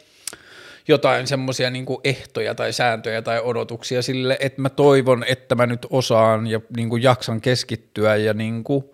rohkaisen itseäni siihen, että jos mä koen rakkautta niin kuin mua kohtaan tai mä itse koen rakkautta jotain toista kohtaan, niin se riittää, että se tapahtuu nyt. Sen ei tarvi olla muuta, se voi kestää koko loppuelämän tai se voi loppua viiden minuutin päästä, mutta että se on nyt ja että mä voin kokea sitä nyt ja mä voin jakaa sitä ja antaa ja saada ja niin kuin, ö, yhdistää ja sotkea ja bla bla, niin se tapahtuu nyt, niin se on ainoa milloin väliä. Ja se on niin kuin jotenkin, se on tosi tosi inspiroiva asia, mutta sitten siitä tulee heti niin kuin ne kaikki kierrokset siitä, että, että tällainen niin kuin, että tämä rakkaus ja kaikki, että tämä on myös niin kuin, että tämä voi sitä paremmin, miten se jaetaan ja keskustellaan ja kohdataan ja niin kuin tietyllä tavalla rakennetaan yhdessä ja bla bla bla, mitä tahansa, niin hmm, en tiedä, ehkä mä myös hapuilen siksi, että mä oon myös vähän silleen myrskyn silmässä sen asian kanssa, että mä en tiedä pystynkö mä näkemään niin selvästi. Ja niin kuin sitähän sanotaan, että rakkaus tekee ihmisen niin kuin jotenkin silleen tomppeliksi, niin mähän saatan olla myös ihan tomppeli nyt, mutta kiinnostava asia se on, ihana asia se on, ja sitä tuntuu olevan aika paljon maailmassa. Ja hyvä niin. Ja sitä sen niin kuin, muodot on lähes loputtomat. Ää, siis täällä on niin erikseen toinen ihminen on laittanut romanttisesta rakkaudesta. Oliko toi, mitä mä äsken selitin, oliko se niin jotenkin epäromanttista rakkautta? Ehkä mun rakkauskäsitykseen myös tietyllä tavalla liittyy se, että itse rakkauden tunteessa, totta kai on sitten rakkauden teot ja rakkauteen liittyviä muita asioita, jotka vaihtelee, mutta itse rakkauden tunteessa, niin mä en välttämättä osaa sormella osoittaa, mikä on se ero vaikka mun lapsia kohtaan kokemassa rakkaudessa ja romantti, romanttisen rakkauden kohteeseen kokemassani rakkaudessa, että se rakkaus, jos se on verbi, ei se ehkä ole, mutta joka tapauksessa se rakkaus itsessään tuntuu hyvin samansävyiseltä ja samankaltaiselta, mutta sitten se tapa, miten se purkautuu, miten sitä esitetään, miten sitä seuraa, miten sitä jaetaan, ne on niin täysin eri. Mutta et että romanttinen rakkaus, niin mä en ehkä oikein saa kiinni, mitä se tarkoittaisi tässä yhteydessä. Sitten normien rikkominen ja sitten on suluissa seksuaalisuus, parisuhdemuoto, jne. ja siitä seuraava ulkopuolisuus. Ehkä mä oon vähän nyt päässyt jumppaamaan itseäni siihen suuntaan, että se, että me rikon normeja tai se, että mä ajattelen asioista niin kuin eri tavalla kuin joku hiljainen konsensus, niin en mä ehkä anna sen vaikuttaa tai ajaa mua ulkopuolelle, eikä se ole vielä ehkä onnistunutkaan. Ja se liittyy varmaan aika paljon sosiaalisiin suhteisiin – ja mä luulen, että se liittyy myös aika paljon siihen, että mä annan kaikille mun sosiaalisille suhteille mahdollisuuden niin kuin tulla osaksi tai kommentoida tai reagoida jotenkin niihin asioihin, jossa niin kuin mä teen sitä normien rikkomista. Että mä yritän, oli se mikä asia tahansa sitten, jossa mä rikon normeja, sanotaan vaikka joku pilvenpoltto, niin siis siinä, ja siitä puhumisessa mä varmaan rikon jotain normeja. By the way, uh, ensi viikolla, ää, mun pitää tarkistaa mikä se oikea nimi oli. Sinisofia Savola niminen psykologi pitää semmoista Sinnu-nimistä podcastia ja se on niin kuin psykologi pitää podcastia, on niin kuin se kärkiajatus. Niin, niin tota, mä oon siinä podcastissa vieraana puhumassa kannabiksesta ja mulla on ensi viikon tiistaina 27. päivä synttärit ja sitten se oli julkaisemassa sen sillä viikolla, niin sitten mä sanoin, että haa, mulla on synttärit silloin, niin sitten se sanoi, että okei mä julkaisen. Eli se julkaistaan mun synttäripäivänä, se on tehty ehkä joskus kuukausi tai varmaan kuukausi sitten se haastattelu, mutta siinä mä puhun tosi avoimesti pilvenpoltosta ja mä puhun siitä psykologin kanssa, niin se on mulle semmoinen niin turvallinen ja myös sellainen keskustelu, jota mä haluaisin, että yhteiskunnassa on enemmän. Ja tota, sitten mä sen haastattelun lopussa vitsailin siitä, että, mm, että hassua, että miltäs mä näytän tai miltä mä vaikutan sitten, kun mun ääni muutetaan ja mun, mun naama niin pikselöidään ja sitten se vähän silleen säikähti ja sitten mä että ei, ei, niin kuin, ha, ha, ha, hassua, hassua, hauskaa, että kyllä mä ihan siinä on niin kuin omalla nimellä ja omalla naamalla, koska mun ajatus on vähän se, että jos se minä, niin kuka sitten, että niin kuin, no siihen on monia syitä, mutta joka tapauksessa – niin toikin vähän liittyy siihen normien rikkomisasiaan, että ehkä se, että mä puhun, vaikka otetaan nyt toi kannabis esimerkiksi, että mä puhun siitä, mä puhun avoimesti ja mulla ei ole mitään salattavaa ja ei ole ketään ihmistä, kenen kanssa mä en haluaisi puhua siitä. Ja jos poliisi haluaa mua siitä rankaista, niin mä voin sen käyttörikosrikokseni siitä ottaa ja niin edelleen, että mulla ei ole siinä semmoista, niin kuin, että mä rikon normeja, mutta mä en suostu menemään minkään taakse piiloon siitä, niin sitten mulla ei tuu siitä ehkä myöskään semmoista niin kuin ulkopuolisuuden tunnetta. Ja sitten on ehkä monia muita asioita, missä mä rikon normeja, mutta mutta koinko mä niistä ulkopuolella? Noissa työasioissa mä välillä. Se, että, niin kuin, että mä otin loparit ja lähdin sieltä ja lähdin miettimään, että mitä mun duuni on, jos ei toi, mitä toi ammatillinen maailma tarjoaa. Ja se prosessihan on edelleen kesken, että mulla on nyt yksi hyvä asiakas, jonka mä tiedän, että niin kuin se duuni, mitä mä teen siellä, niin mä voisin tehdä sitä tosi moneen firmaan, mutta mä en vielä ehkä osaa niin kuin implementoida sitä. Mutta se on ollut semmoinen asia, jossa mä oon kokenut normien rikkomisesta ulkopuolisuuden tunnetta ja se on ollut välillä aika kipeääkin, Ö, mutta ja ehkä se niin kuin liittyy, miksi se on ollut kipeää, niin se on liittynyt niin kuin toimeentuloon ja semmoiseen niin kuin ehkä kelpaavuuteen yhteiskunnassa, että jos ihminen ei saa edes omia vuokria maksettua, niin mikä se sellainen ihminen on, ja siihen on tullut semmoista niin kuin itsepilkkaa niin kuin salakavalasti, mutta hmm, muista normien rikkomisasioista. Mä en ole ehkä välttämättä silleen seurannut, ei siitä ei ole seurannut ulkopuolisuutta tai että tässä sanotaan seksuaalisuus ja parisuuden muoto ja se, että, niin kuin, että mä oon niissä molemmissa niin kuin, kokenut ulkopuolisuuden tunnetta öö, ja niin kuin, ehkä myös ottanut vähän semmoista niin kuin outsiderin polkua tai sillä tavalla niin kuin, not the path most traveled, niin kuin halunnut myös tutkia niihin liittyviä asioita, niin ei niistäkään oikein seurannut ulkopuolisuuden tunnetta, koska mä en ole antanut jotenkin ympäröivälle maailmalle lupaa arvioida mm, niin kuin itselleni mua sen mukaan, että miten hyvin mä onnistun jotenkin näyttelemään tai täyttämään semmoiset niin perinteisten odotuksen niin kuin, öö, sudenkuopat. Hmm. Joo.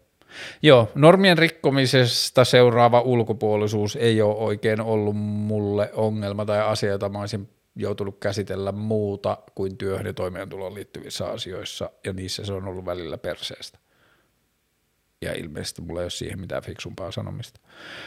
Masennuksesta, uupumuksesta ja mistä huomaa, koska se loppuu. Mm, mä mietin tätä tänään, kun mä näin tuo aikaisemmin tuon kysymyksen tässä, niin mä luulen, että mistä sen huomaa, että se loppuu. Ei se varmaan niin kuin, ei ole niin kuin sellaista yksi, yksittäistä, että nyt se on loppu, mutta semmoinen, mistä voi huomata, että nyt ollaan menossa parempaan suuntaan ja on muitakin sävyjä ja niin kuin on toivoa ja niin edelleen, on semmoiset päivät, jolloin ei muista kärsivänsä niistä. Et ensin vaikka öö, päivä täyttyy jo, joillakin niin kuin manuaalisilla hommilla, mitä pitää tehdä, pitää niin kuin suorittaa jotain tehtäviä tai niin kuin hoitaa asioita tai mitä tahansa, eikä kerkeä niin kuin miettiä omaa vointiaan tai jaksamistaan tai fiilistään, ja vaan niin kuin tekee sit sattumalta tai suunnitelmallisesti näkee jonkun ihmisen, jossa on niin kuin jotenkin hyvää energiaa tai jotain, mutta sitten yhtäkkiä havahtuu siihen, että niin kuin – fiilistelee vaikka säätä tai fiilistelee jotakin näkyä tai asiaa, minkä näkee tai kokee tai jotain muuta, ja sit saa itsensä kiinni, että haa, että mähän salakavalasti olin innoissani jostakin asioista, asiasta, tai mä olin onnellinen jostain asiasta, tai mä näin auringon, niin kuin mä kiinnitin huomiota auringonpaisteeseen tavalla, jota mä en ollut tehnyt pitkään aikaa, tai niin edelleen, että niin antaisi itselleen niin kuin, vähän niin kuin taputuksen olkapäälle siitä, että hyvä, että sä, niin kuin, sä teit jotakin tai sä koit jotakin, mihin sä et luullut pystyvästä tai mihin sulla ei ole lupaa tai mihin, mm,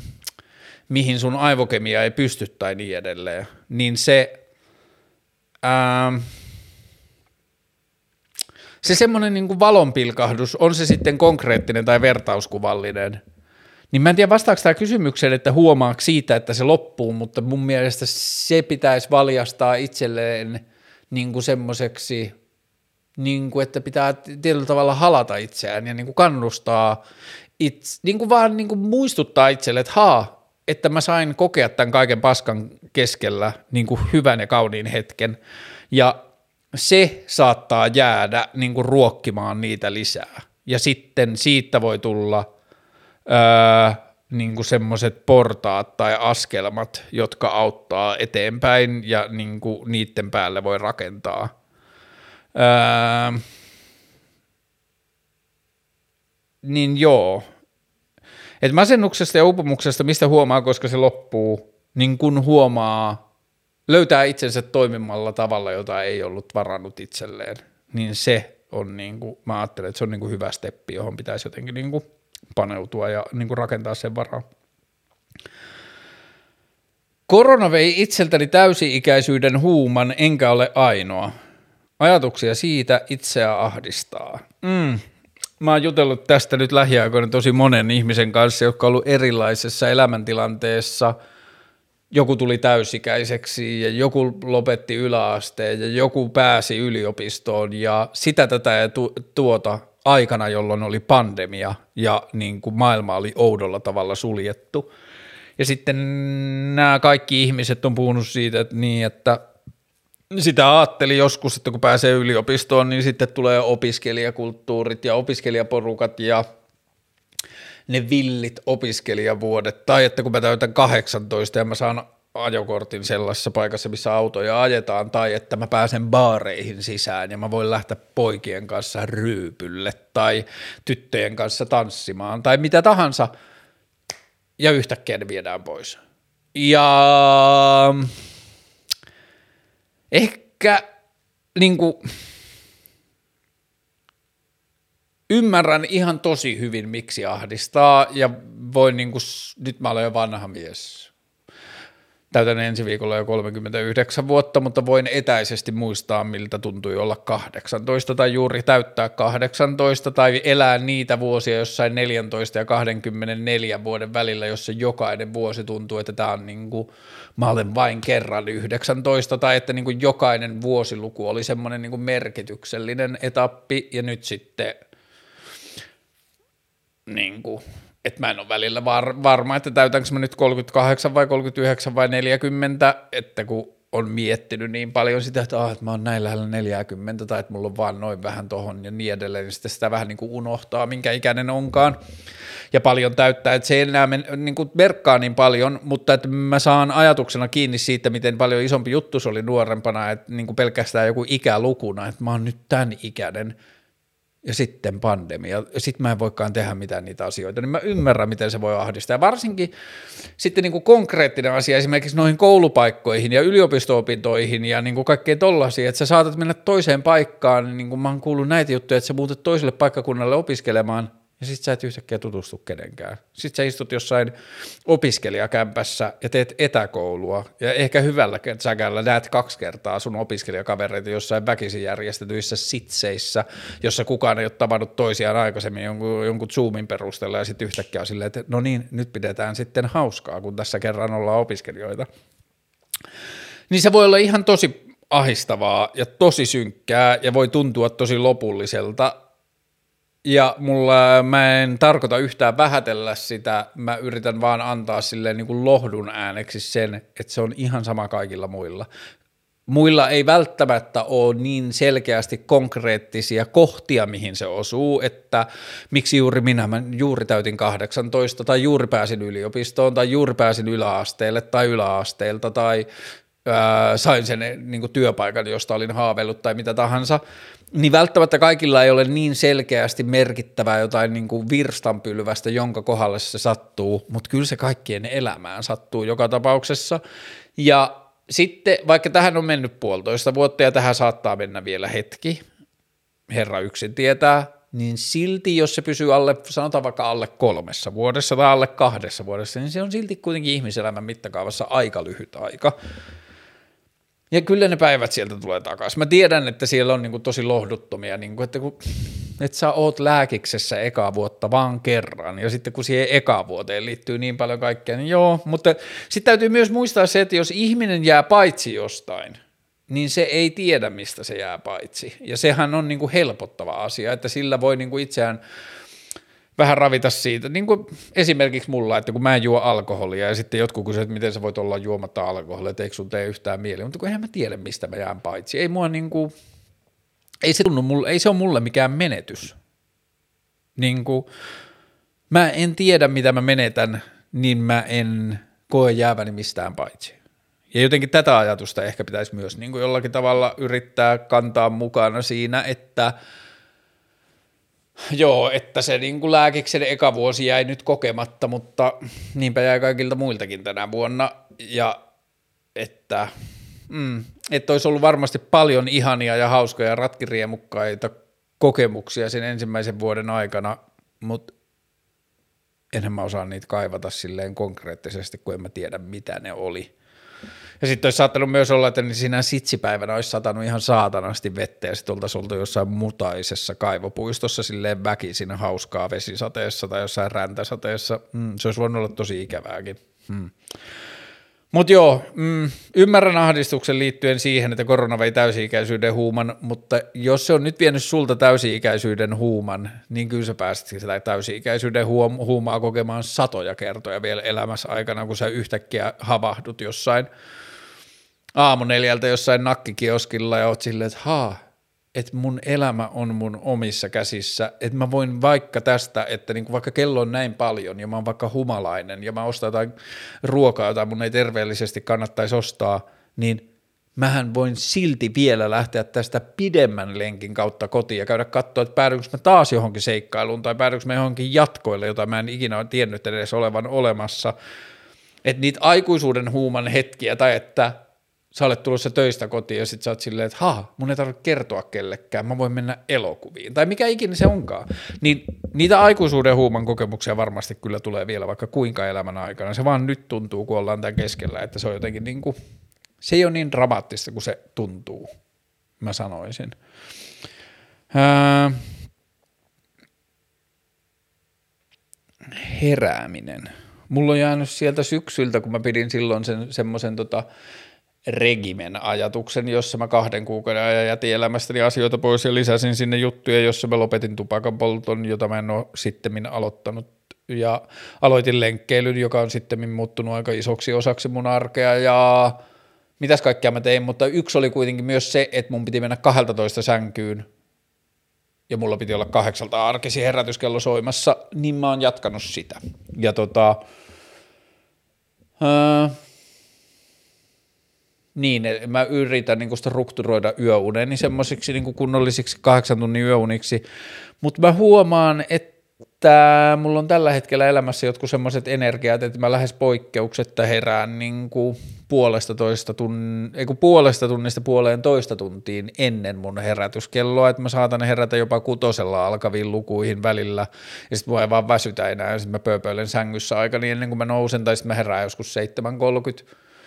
ja sitten mä saatan lähteä vaikka lenkille ja sitten mä tuun takaisin siihen, että herätyskello soi täällä ja sitten mulla on paha mieli, koska sitten mä oon saattanut häiritä naapuria sillä herätyskellolle, kun mä oon jättänyt sen kotiin. Mutta joka tapauksessa herääminen on ollut mulle aina aika helppoa, mä herään aina aika silleen niin kuin game ready, että mä oon aika virte, virpe, virkeä aina ja mä en oikein ikinä herää väsyneenä. Ja sitten mä oon tajunnut se joskus niin kuin teininä jo, ja se sama tapahtuu mulla edelleen, että eka asia, mitä tapahtuu, kun mä herään, on se, että muistan, että ai niin, että mä oon ihminen, ja on tämmöinen elämäjuttu ja tämmöinen maailma, jossa voi tapahtua ihan vittu mitä vaan, että onpa siistiä. Ja se on niin kuin aina eka ajatus, mitä mulla tulee, että mä havahdun sieltä unesta siihen, että mä muistan, että ai niin, tämä maapallojuttu, tämä, niin elämäasia, että, niin kuin, että on tämmöinen kakejäbä, joka saa niin kuin silleen kokea ja nähdä maailmaa ja niin kuin, ottaa turpaa tai onnistua tai mitä tahansa, mutta että niin kuin, haa, mä elän. Ja se on niin kuin ollut semmoinen. Ja sitten mulla on ollut semmoinen sketsihahmo mielessä, jota mä oon fiilistellyt, että olisi semmoinen tyyppi, joka aina kun herää, niin se suuttuu siitä, että se on hengissä. Niin kuin silleen, että se niin kuin herääminen olisi silleen pettymys, että se niin kuin nukkuu ja sitten se on – voi vittu! Ja se niinku aina, joka aamu se olisi silleen niinku fuck, fuck, että se olisi supervihanen siitä, että se on edelleen hengissä ja pitun elämäjuttu ja niinku, se aina niinku nukkuessaan unohtaisi olevansa ihminen. Mutta joo, semmoinen sketsihahmo olisi hauska. Öö,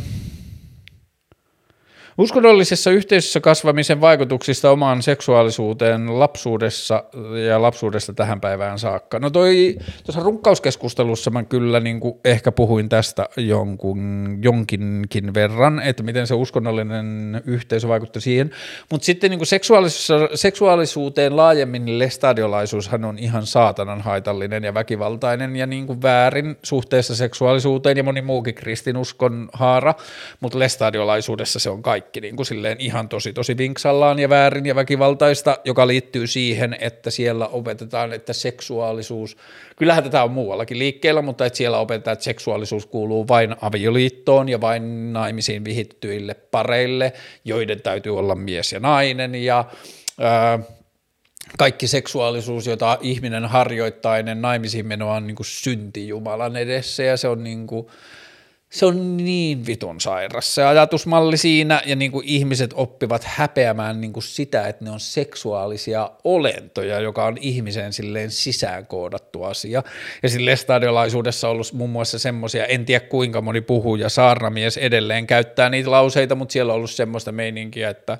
pukeutukaa te sisaret sillä tavalla, että me veljetkin pysytään uskomassa. Niin kuin siis tällaista niin kuin naisten syyllistämistä niin kuin omasta seksuaalisesta kusipäisyydestä ja kaikkea muuta tällaista, niin se lestadiolainen seksuaalikasvatus on tosi tosi perseestä, tosi väärin, tosi haitallista. Ja homoseksuaalisuudesta varmasti viimeiset 10-15 vuotta on muuttanut sitä tapaa, miten homoseksuaalisuudesta puhutaan – niin mä toivon niin, mutta et silloin kun mä oon ollut junnu, niin se on se niin kuin, homoseksuaalisuus on vaan niin kuin silleen yksi kantaa todettu, että se on synti ja väärin ja se on Jumalalle pettymys ja ihminen, niin kuin, homot niin kuin kaikki muutkin synnin ihmiset, niin ne joutuu helvettiin, koska ne tekee syntiä. Ja sittenhän Lestadilla olisi että ei, ei homodessa itseessään ole mitään vikaa, vaan se, se homoseksuaalisuuden teko, se on se synti. Eli toisin sanoen, jos lestadiolainen haluaa olla lestadiolaisen ajatuksen mukaan uskovainen ja kunnioittaa Jumalan sanaa, niin sitten jos se havahtuu olemaan, että hän on homo, niin sitten se on koko elämänsä ilman niin kuin, ihmisen seksuaalista läheisyyttä, koska se homous ei ole väärin, mutta se homoseksuaalinen teko on. Ja se on tosi, tosi, ja niin kuin tässä täytyy sanoa, että noita ajatuksia on paljon muuallakin kuin lestadiolaisuudessa, että lestadiolaisuus ei voi yksin ottaa kunniaa siitä sairaudesta, mitä se niin kuin, sairaasta ajattelusta, mitä se seksuaalisuuteen liittää. Kyllähän sitä niin kuin, seksuaalimoralismia on edelleen, meillä on yhteiskunta, joka kriminalisoi seksin niin kuin mä en nyt enää edes muista, mitkä vielä on kriminalisoitu, mutta se, että jos ihminen haluaa myydä omaa kehoaan ja joku toinen haluaa ostaa sitä, niin valtio ajattelee, että silloin jotain sanavaltaa siinä asiassa, joka mulla on täysin käsittä. Niin, tai ajatuksena on se, että prostituutioon ja seksikauppaan on aina liittynyt ongelmia, mutta kun ne ongelmat on liittynyt aina siihen, että kun se on kiellettyä ja se on niin pakotettu piiloon. Ja sitten se, että kun se on – ostaja itsekin joutuu häpeämään sitä, niin eihän se voi pysy, kysyä keltään niin kuin seksin myyjältä, että niin kuin, onko sulla passia, onko tämä niin kuin, tai että sitä ei voida tehdä julkisen katseen alla, koska siitä tehdään rikollista, joka on niin kuin,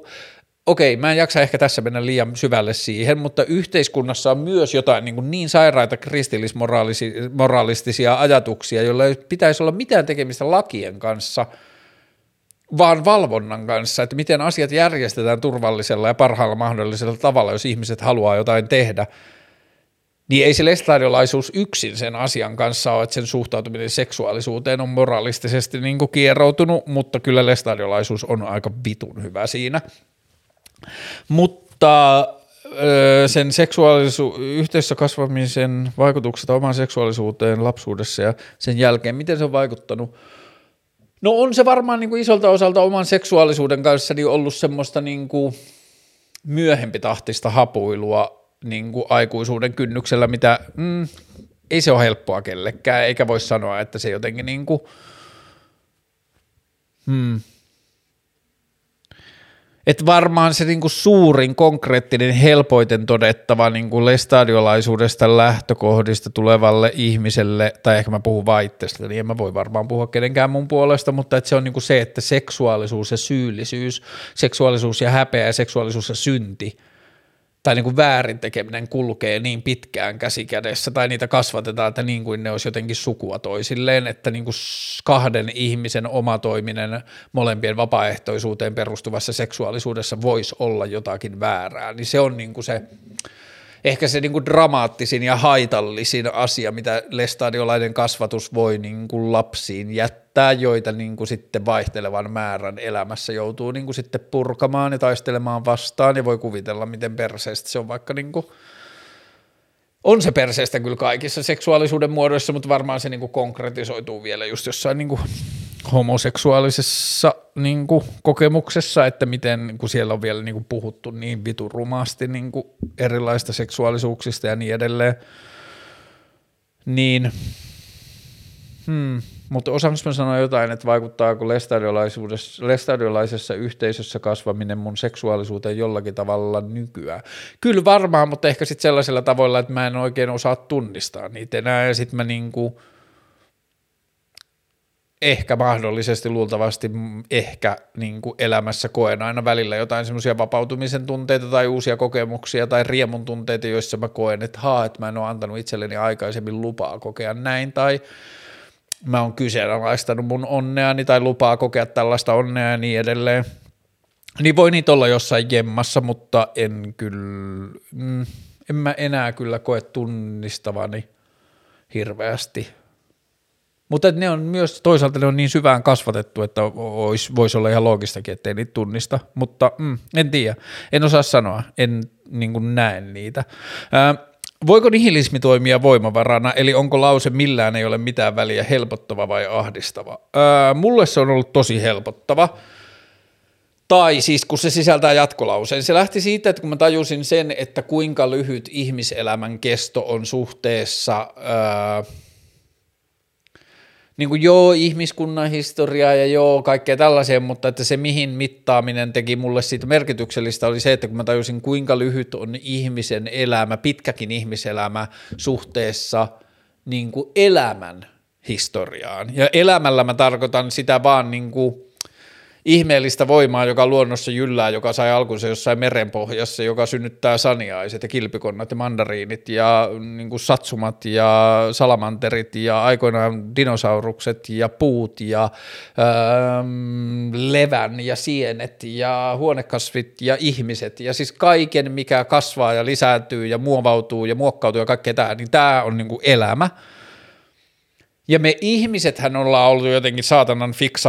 fiksaantuneita siihen, että tämä meidän, että joo on elämä, mutta sitten on me ihmiset. Ja sitten meissä ihmisissä on jotain ihan superupeeta. Ja onhan meissä, meillä on tietoisuus, ainakin niin kuin sellainen kollektiivinen tietoisuus, jota ei näytä oikein muilla eläimillä olevan – meillä on kommunikaatiotapoja, me osataan puhua tulevaisuudesta, me osataan suunnitella tulevaisuutta, me osataan tehdä kollektiivisia toimenpiteitä, me osataan kehittää meidän toimintaa paljon nopeammin kuin mikään muu, muu eläin ja niin kuin me osataan keksiä asioita ja kaikkea, että kyllä se niin kuin tietoisuuden muoto tuntuu olevan aika ainutlaatuinen. Joo, I give it that, ihmisellä on poikkeuksellisia muotoja, mutta isossa kuvassa ihminen on vain yksi niin kuin sille miljardeista erilaisista elämänmuodoista, mitä on ollut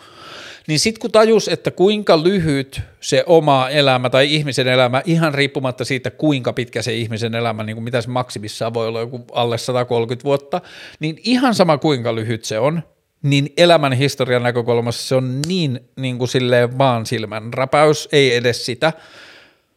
niin ensimmäinen ajatus, mitä ton sisäistämisestä tuli, oli se, että haa, että sillä ei olekaan niin paljon merkitystä, että elänkö mä 37 vai 137 vuotta, että se on joka tapauksessa se on niin kuin lottopotti ja niin kuin valtava etuoikeus, että on saanut edes kokea sen 37 tai mitä tahansa vuotta sitä niin kuin elämää niin kuin sellaisena kokemuksena, että suurin osa siittiöistä ja suurin osa elämänaluista ei koskaan pääse kokemaan sitä. Ja se, että edes pääsee siihen pisteeseen ihmisenä, että tajuaa olevansa ihminen ja että on muita ihmisiä ja on tietoisuus ja elämänhistoria ja maapallo ja eläimiä, niin silloin on jo saanut jotain sellaista, mitä niin kuin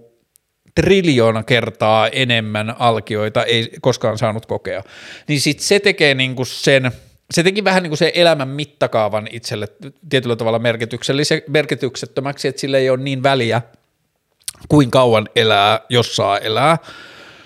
Mutta sitten se millään ei ole mitään väliajatus, niin se niin kuin mulle se on sympaattinen ajatus siinä, että niin kuin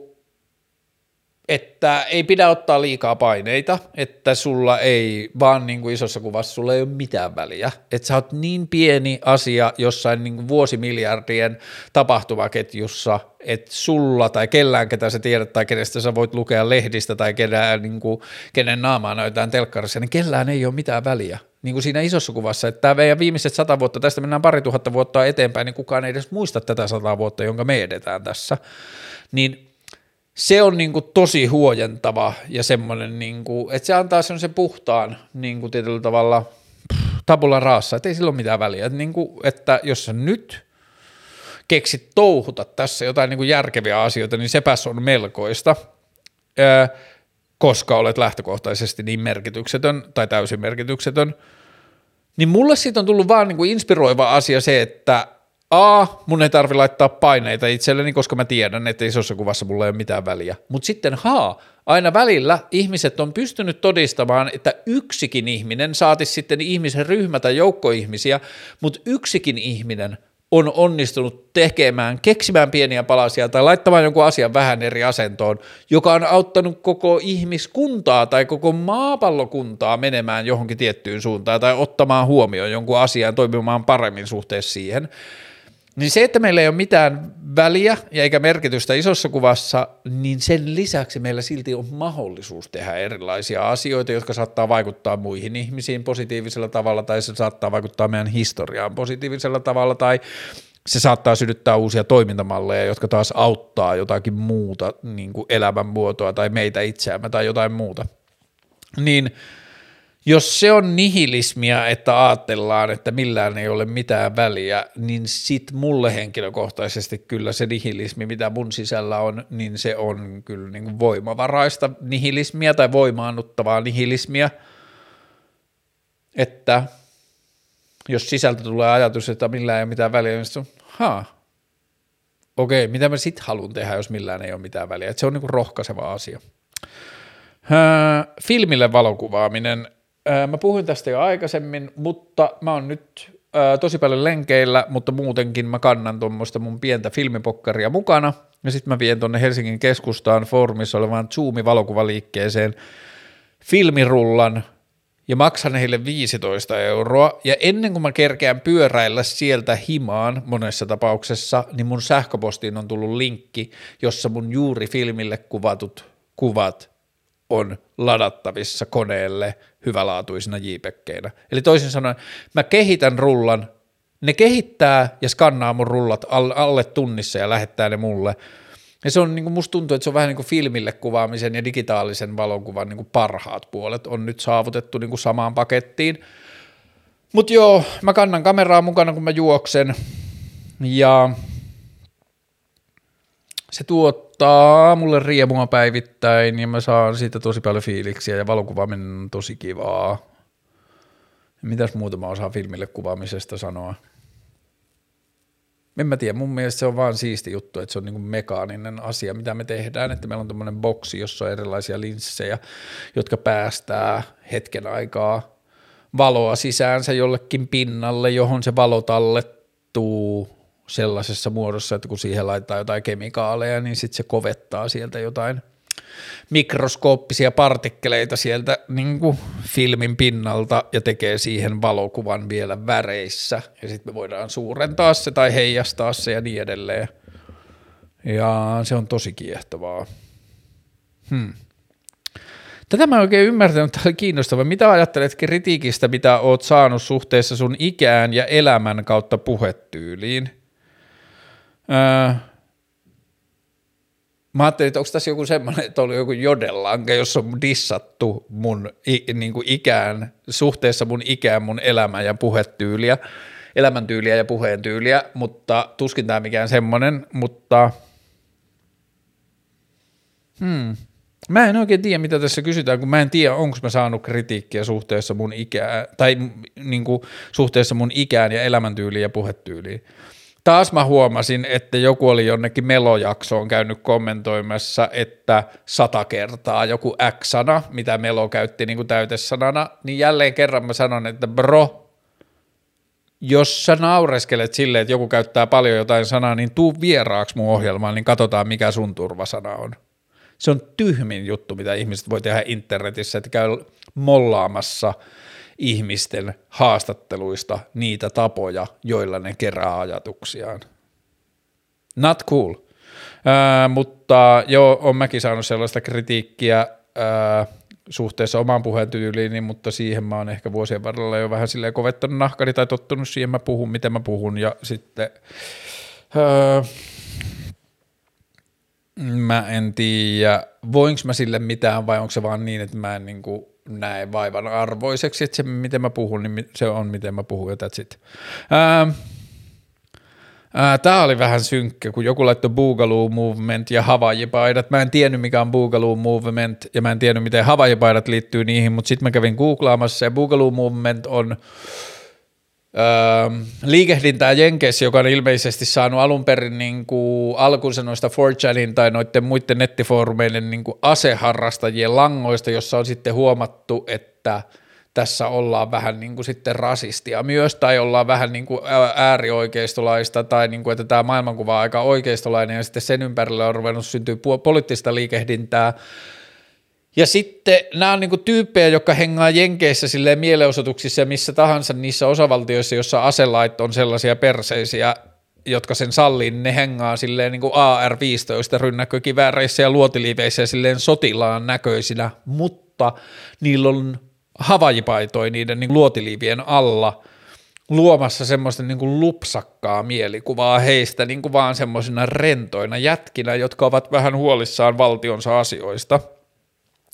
ja ilmeisesti se Boogaloo Movement, se mitä mä vähän siitä luin, niin se on mennyt siihen suuntaan, että se ei ole enää niin paljon niin kuin pelkkää poliittista koherenssia, että siellä saattaa olla vähän niin kuin laajempia poliittisia näkökulmia, mutta niitä yhdistää tosi paljon se, että ne joko pitää vääjäämättömänä tai jopa haluaa uutta sisällissotaa Yhdysvaltoihin. Että niiden kela on se, että jenkit on mennyt siihen pisteeseen, että se ei korjaannut siitä ilman sisällissotaa. Öö, ja sitten ne on niin kuin valinnut vähän niin kuin jonkinlaisena tämmöisen niin lainausmerkeissä brändistrategiana sen, että he pukeutuvat havajipaitoihin ja sillä tavalla tuovat niin kuin jotain semmoista rentoa, lupsakkaa meininkiä esiin. Fuck that shit. Jos ihmiset pyörii AR-15 rynnäkkökivääreiden kanssa katutilassa, niin siinä ei ole mitään rentoa eikä siistiä. Mutta joo, toi amerikkalaisten asehulluus on välillä sellainen asia, joka saa mut niin kuin ohjaamaan itseäni pois amerikkalaista uutisoinnista niin kuin se suhde sille jotenkin aseisiin, niin jotenkin sille rento on välillä tosi ahistava. Ootko lukenut Sartrea? Mitä tykkäsit? En ole lukenut Sartrea, en ole oikeastaan lukenut juurikaan mitään muutakaan, mitä sivistyneet, tai sivistyneeltä ihmiseltä tai sellaiseksi itseään kutsuvalta olisi aihetta odottaa – niin sen takia mä en ehkä myöskään kutsu itseäni sivistyneeksi, koska mä tiedän, että mä en ole lukenut niitä kirjoja, joita ehkä jollain tavalla pitäisi, mutta joo, ehkä mä en ole ikinä saanut hirveästi kiinnostumaan itseäni, tai mä en ole saanut hirveästi itseäni kiinnostumaan siitä, että mitä jotkut filosofit ovat miettineet vuosikymmeniä tai vuosisatoja sitten, tai jopa vuosituhansia sitten. Joo, poikkeuksena mun mielestä Joostin Gardnerin Sofian maailmakirja on tosi hyvä ja oli kiinnostava, jossa kerrotaan niin kuin filosofisen ajattelun historiaa niin kuin kertauksena, mutta että joidenkin yksittäisten filosofisten ajattelijoiden niin kuin silleen, niin se tuntuu mun mielestä vähän niin kuin, että eletäänkö me silloin täysillä tässä ajassa, jos me spekuloidaan, että mitä jotkut filosofit sanoi joskus. Että niin kuin, voitaisiko me vaikka yrittää päätyä niihin samoihin keloihin ilman heidän inspiraatiotaan ja katsoa, että tehtiinkö, tultiinko me samaan tulokseen tai jotenkin mitä tapahtui, jos me lähdettiin miettimättä heidän aikaisempia ajatuksia, niin lähdetään miettimään heidän aikoinaan syvästi miettimään kysymyksiä, niin minne me päädytään ja niin edelleen. Mutta en mä tiedä, siis mä en ole ikinä ollut oikein silleen, mä olen selkeästi kiinnostuneempi tulevaisuudesta kuin historiasta ja se, joka sanoo, että se, joka ei tunne historiaa, on kirjoitettu tai pakotettu toistamaan sen virheet, niin mä en usko siihen. Se, joka tuntee historian – niin isolta osin jättää myöskin kokeilematta asioita, joita historia on jotenkin osoittanut toimimattomaksi, tai historia ei ole tuonut ää, niin kuin keinojen valikoimaan, niin Tämä liittyy vähän siihen, että kun mä en usko siihen suutari pysyykö lestissään ajatukset, että mun mielestä ihmisten pitää tehdä asioita, joihin niillä ei ole valtuutuksia, jolloin niin kuin virheiden kautta syntyy uusia asioita, niin sen takia mä toivoisin, että maailmassa olisi 10 vuoden päästä 15 miljoonaa filosofia tai 15 miljardia tai 5, mm, paljon sanotaan, 500 miljoonaa enemmän filosofia kuin mitä täällä on nyt, että sitä ei ajateltaisi, että filosofi on joku, mihin hankitaan koulutus ja tiedetään, mitä muut filosofit on sanoneet, vaan filosofi olisi niin kuin sen alkuperäinen merkitys on, että se on vaan niin kuin silleen kyltymätöntä tiedonjanoa ja niin kuin elämän rakastamista ja sen ymmärtämisen paloa. Ja ensimmäiset filosofit ilmoitti ihan alkuun, että mä en tiedä yhtään mitään, että tämä on niin kuin parhaimmillaankin veikkaus, niin siihen meidän pitäisi päästä. Öö, Onko sulla ristiriitaisia tunteita luokkaeroista tai elinpiirin eroista vertaa Tornio ja Helsinki? Ää, mä kävin tästä ihan vastikään ystäväni kanssa keskustelua, joka on asunut aina Helsingissä. Ja sitten niin mä spekuloin jotenkin ääneen sitä, että mä huomaan, että mun sisältä välillä kumpuaa semmoista niin kuin vähemmyyden tunne tai semmoista niin kuin jotain semmoista niin kuin sisäistettyä häpeää tai semmoista niin kuin kulttuurista riittämättömyyttä tai junttiutta tai jotain, niin sitten se keskustelu jäi vähän kesken, mutta mä en ihan päässyt siihen asti, että johtuuko se enemmän torniolaisuudesta vai lestadiolaisuudesta vai ei kummastakaan niistä, että onko se niinku temperamenttikysymys, mutta kyllä mä oon vähän kallistunut miettimään, että se niinku mun luokka varmaan monella tapaa on lestadiolainen, niin kuin jos ajatellaan luokkayhteiskuntaa, että mun sisään on koodattu asioita siitä, että jotkut asiat ei kuulu mulle tai mä oon huonompi tai heikompi tai jotain muuta siksi, että kun mulle lapsena sanottiin, että kun ne ei kuulu mulle, kulttuuri ei kuulu mulle ja kulttuuri ei ole paikka, johon mä voin osallistua tai josta mä voin olla innoissaan tai johon mulla voi olla mitään annettavaa tai että se on niin vähän niin kuin aikuisuuteen asti jäänyt vähän sellaiseksi, että onko saanko mä innostua elokuvista, että jokuhan voi tehdä mut niin kuin silleen naurettavan ala, niin kuin naurun alaiseksi, että ei sulla ole oikeutta osallistua niihin vitun lesta, ja niin kuin, että saanko mä olla innoissaan musiikista ja voiko mä niin kuin et siihen on jäänyt vähän semmoinen niin anteeksi pyytelevä sävy tietyllä tavalla, jos ei se näy ulospäin, niin se on niin kuin sisällä, mutta hmm, onko mulla ristiriitaisia tunteita luokkaeroista, elinpiirieroista Tornio ja Helsinki? Kyllä musta tuntuu, että mä oon Helsinkiin kotiutunut aika hyvin niin kuin suhteessa Tornioon, johtuen siitä, että kun ne skeittarit oli se mun ensimmäinen niin kuin kotiporukka täällä Helsingissä ja niiden kanssa niin kuin konkreettisesti tämä kaupunki tuli otettua aika haltuun, että mun ensimmäiset kolme vuotta Helsingissä, niin mä tunsin Helsingin paremmin kuin moni Helsingissä ikänsä asunut, koska mä kävin jokaisen kadun mutkan ja kaupungin osan penkomassa skate, skeittareiden kanssa, että jos jossain sisäpihalla olisi joku pumppi, jonka eteen voisi laittaa polkupyörän ja hyppiä sen yli ollieita, niin mä kyllä tunnen Helsinkiä paremmin kuin moni muu tai moni helsinkiläinenkin, ja sitten niiden skeittareiden ja paikallisten skeittareiden kautta pääsi aika intensiivisesti silleen kaupunkikulttuuriin ja stadilaiseen meininkiin ja niin kuin kaikkeen sellaiseen, niin ehkä se ei jäänyt sillä tavalla roikkumaan toi Tornio helsinkiläisyysasia.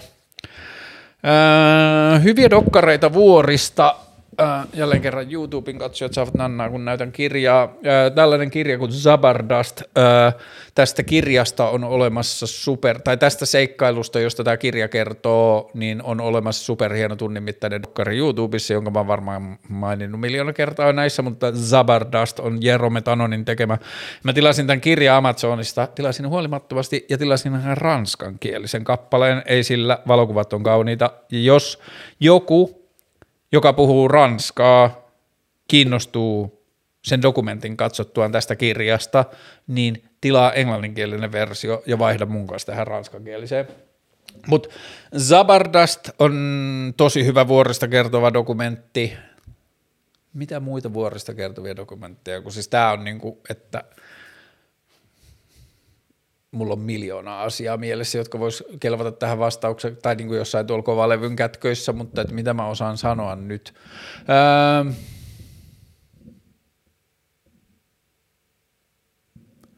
mä, se ei taida löytyä enää Netflixistä, mutta Tommy Caldwellin öö, toi öö, Josemite-projekti, sellainen niin kuin El Capitan on se seinä, jonka öö, toi toi toi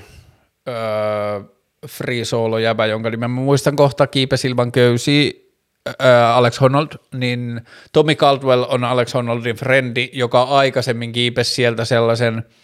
öö, Dawnwall-reitin, joka on ihan saatana vaikea, bla bla, ja se ei ole niinku,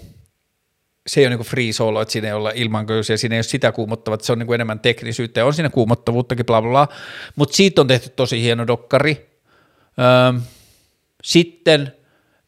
Jimmy Chin, joka oli tekemässä sitä Free Solo-dokkaria, on tehnyt sellaisen vuori-elokuvan kuin Meru, jossa ne kiipee, onko se, onko se nyt Pakistanissa, ehkä sellainen vuori, Meru-niminen vuori, jolla joku tyyliin 20 ää, ryhmää 30 vuoden aikana yritti ja kukaan ei päässyt huipulle. Ja nämäkin pääsi kerran tosi lähelle, mutta joutui palaamaan takaisin sitten vuosien päästä uudelleen, mutta se Meru-dokkari on tosi hyvä, Zabardast, Dawnwall. Mutta sitten mun pitäisi mennä penkomaan YouTubea, että mä osaisin, kun siellä on niin paljon hyviä vuoridokkareita.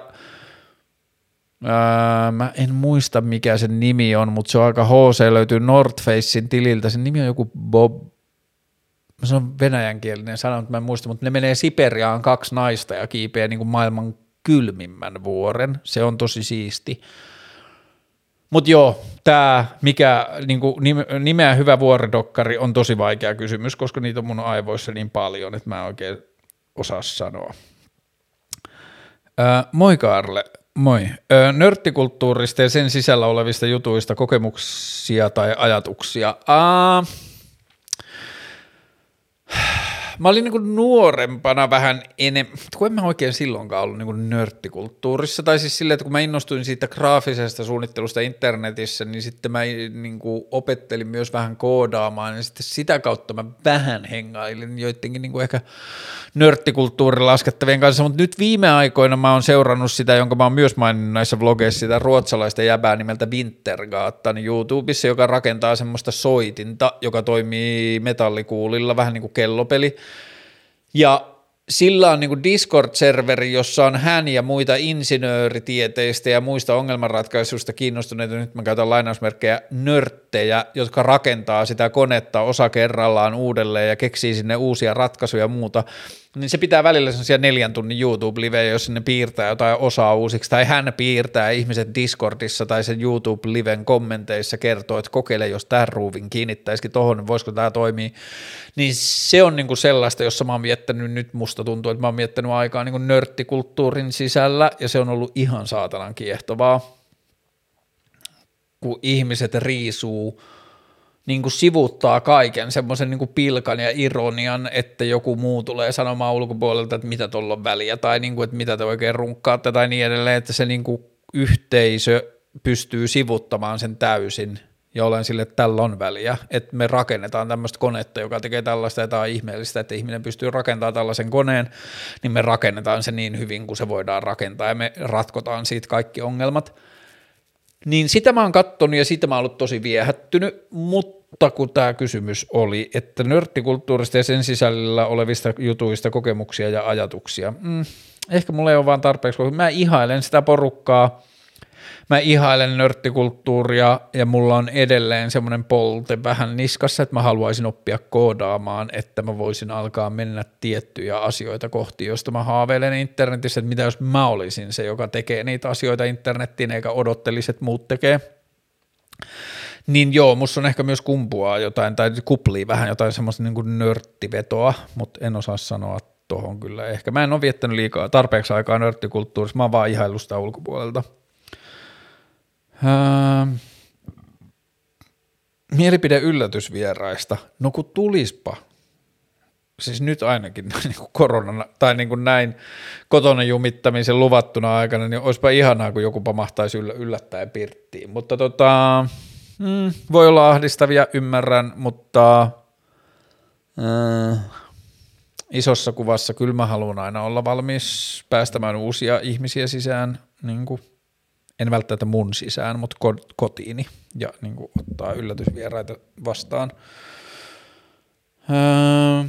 musiikki VL, eli vanhollisessa stadiolaisessa liikkeessä, oma musiikki kautta suhde muuhun musiikkiin. Niin, siis lestadiolaisuuden sisällä ää, Suhde musiikki on aika yksinkertainen, siellä uh, lauletaan niin kuin lestadiolaisuuden omissa niin kuin tällaisissa pyhi, niin kuin seuroissa ja niin kuin uskonnon harjoittamissuoritteissa, niin lauletaan noita samoja virsiä, joita kirkossa on virsikirjassa, mutta sitten lestadiolaisilla on oma tämmöinen Sionin laulut-niminen kirja, jos, kirjanen, jossa on joku ehkä kolme, vajaa 300 Sionin laulua, jotka on niin kuin, Periaatteessa virsiä, joo, mutta vielä niin kuin tarkemmin se niin kuin teologinen viesti niissä saat, on niin kuin ehkä just sitä lestadiolaisten maailmankuvaa ja sitä, kuinka kaikki muut saattaa joutua helvettiin ja me ehkä nyt vaan omalla porukalla mennään sinne taivaaseen ja kaikkea tota teologiaa, niin se saattaa olla niin kuin, jos virret on vähän silleen niin kuin Jumala on tosi siisti ja Jeesus on siisti myös. Ja sitten on vielä tämä pyhä henki ja Herraamme kiittäkää, niin sitten Sionin lauluissa mennään sitten siihen, että niin kuin, joo, Jumala on tosi siisti, mutta Jeesus on supersiisti ja Jeesus kuoli meidän syntien puolesta ja me päästään taivaaseen ja noin muut ei, niin se on vähän niin kuin sitten Sionin laulu ja on sitten paljon muitakin Sionin lauluja, mutta Sionin laulut on usein tosi kauniita, tai siis se on mulle jäänyt mieleen. Mä en tiedä, musta olisi kiinnostavaa soittaa Sionin lauluja ihmisille, jolla ei ole niin kuin mitään kokemusta niihin, että olisiko ne melodiat ja niin kuin, olisiko se henki muille ihmisille kaunista samalla lailla kuin se on mulle, joka on kasvanut niiden kanssa, mutta joo, siellä on mun mielestä paljon kaunista musiikkia noin niin kuin klassisen musiikin näkövinkkelistä katsottuna, mutta joo, lestadiolaisessa perheessä tai lestadiolaisuudessa, lestadiolaisessa ajattelussa niin oikeastaan hyväksyttäviä musiikkimuotoja on nämä Sionin laulut ja virret, joita lauletaan siinä hengellisessä kehikossa, ja sitten klassinen musiikki, ja that's it. Ja siellä on niinku semmoinen ajatus ollut jotenkin, että rytmimusiikki, mikä tahansa musiikki, missä on rummut ja semmoinen niinku tunnistettava rytmi, niin sitä sanotaan, että se menee jalan alle, ja sitten se jalan alle meneminen, eli se menee niinku silleen, groove is in the night, niin kuin, että se menee silleen ihmisen meininkiin, niin sitten se on vähän niin kuin harhautus tai polku sitten kohti syntiä, että siitä tulee semmoinen, niin kuin siitä voi tulla palatakseni siihen lestadiolaisten sairaaseen ja haitalliseen ajatukseen seksuaalisuudesta, niin se musiikki voi olla niin kuin herättäjä seksuaaliselle himolle ja seksuaalisille tunteille ja synnillisille ajatuksille ja jotain muuta, mutta sitten se musiikki voi viedä maailmaan muitakin kautta, että se voi viedä kohti sille iltaelämää ja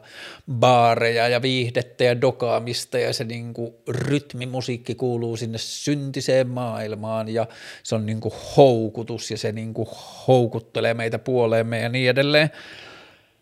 Eli toisin sanoen VR-liikkeen suhde muuhun musiikkiin on sairas ja haitallinen. Ja niin kuin yksi suurimmista asioista ehkä, missä mä oon tietyllä tavalla, mm, mä en ole hirveän paljon lestadiolaisuudessa katkera kenellekään tai millekään, koska sitten mä tiedän, että mun vanhemmat on tehnyt niin kuin puhtaasti rakkaudesta, opettanut mulle niitä asioita, jotka on heille opetettu puhtaassa rakkaudessa.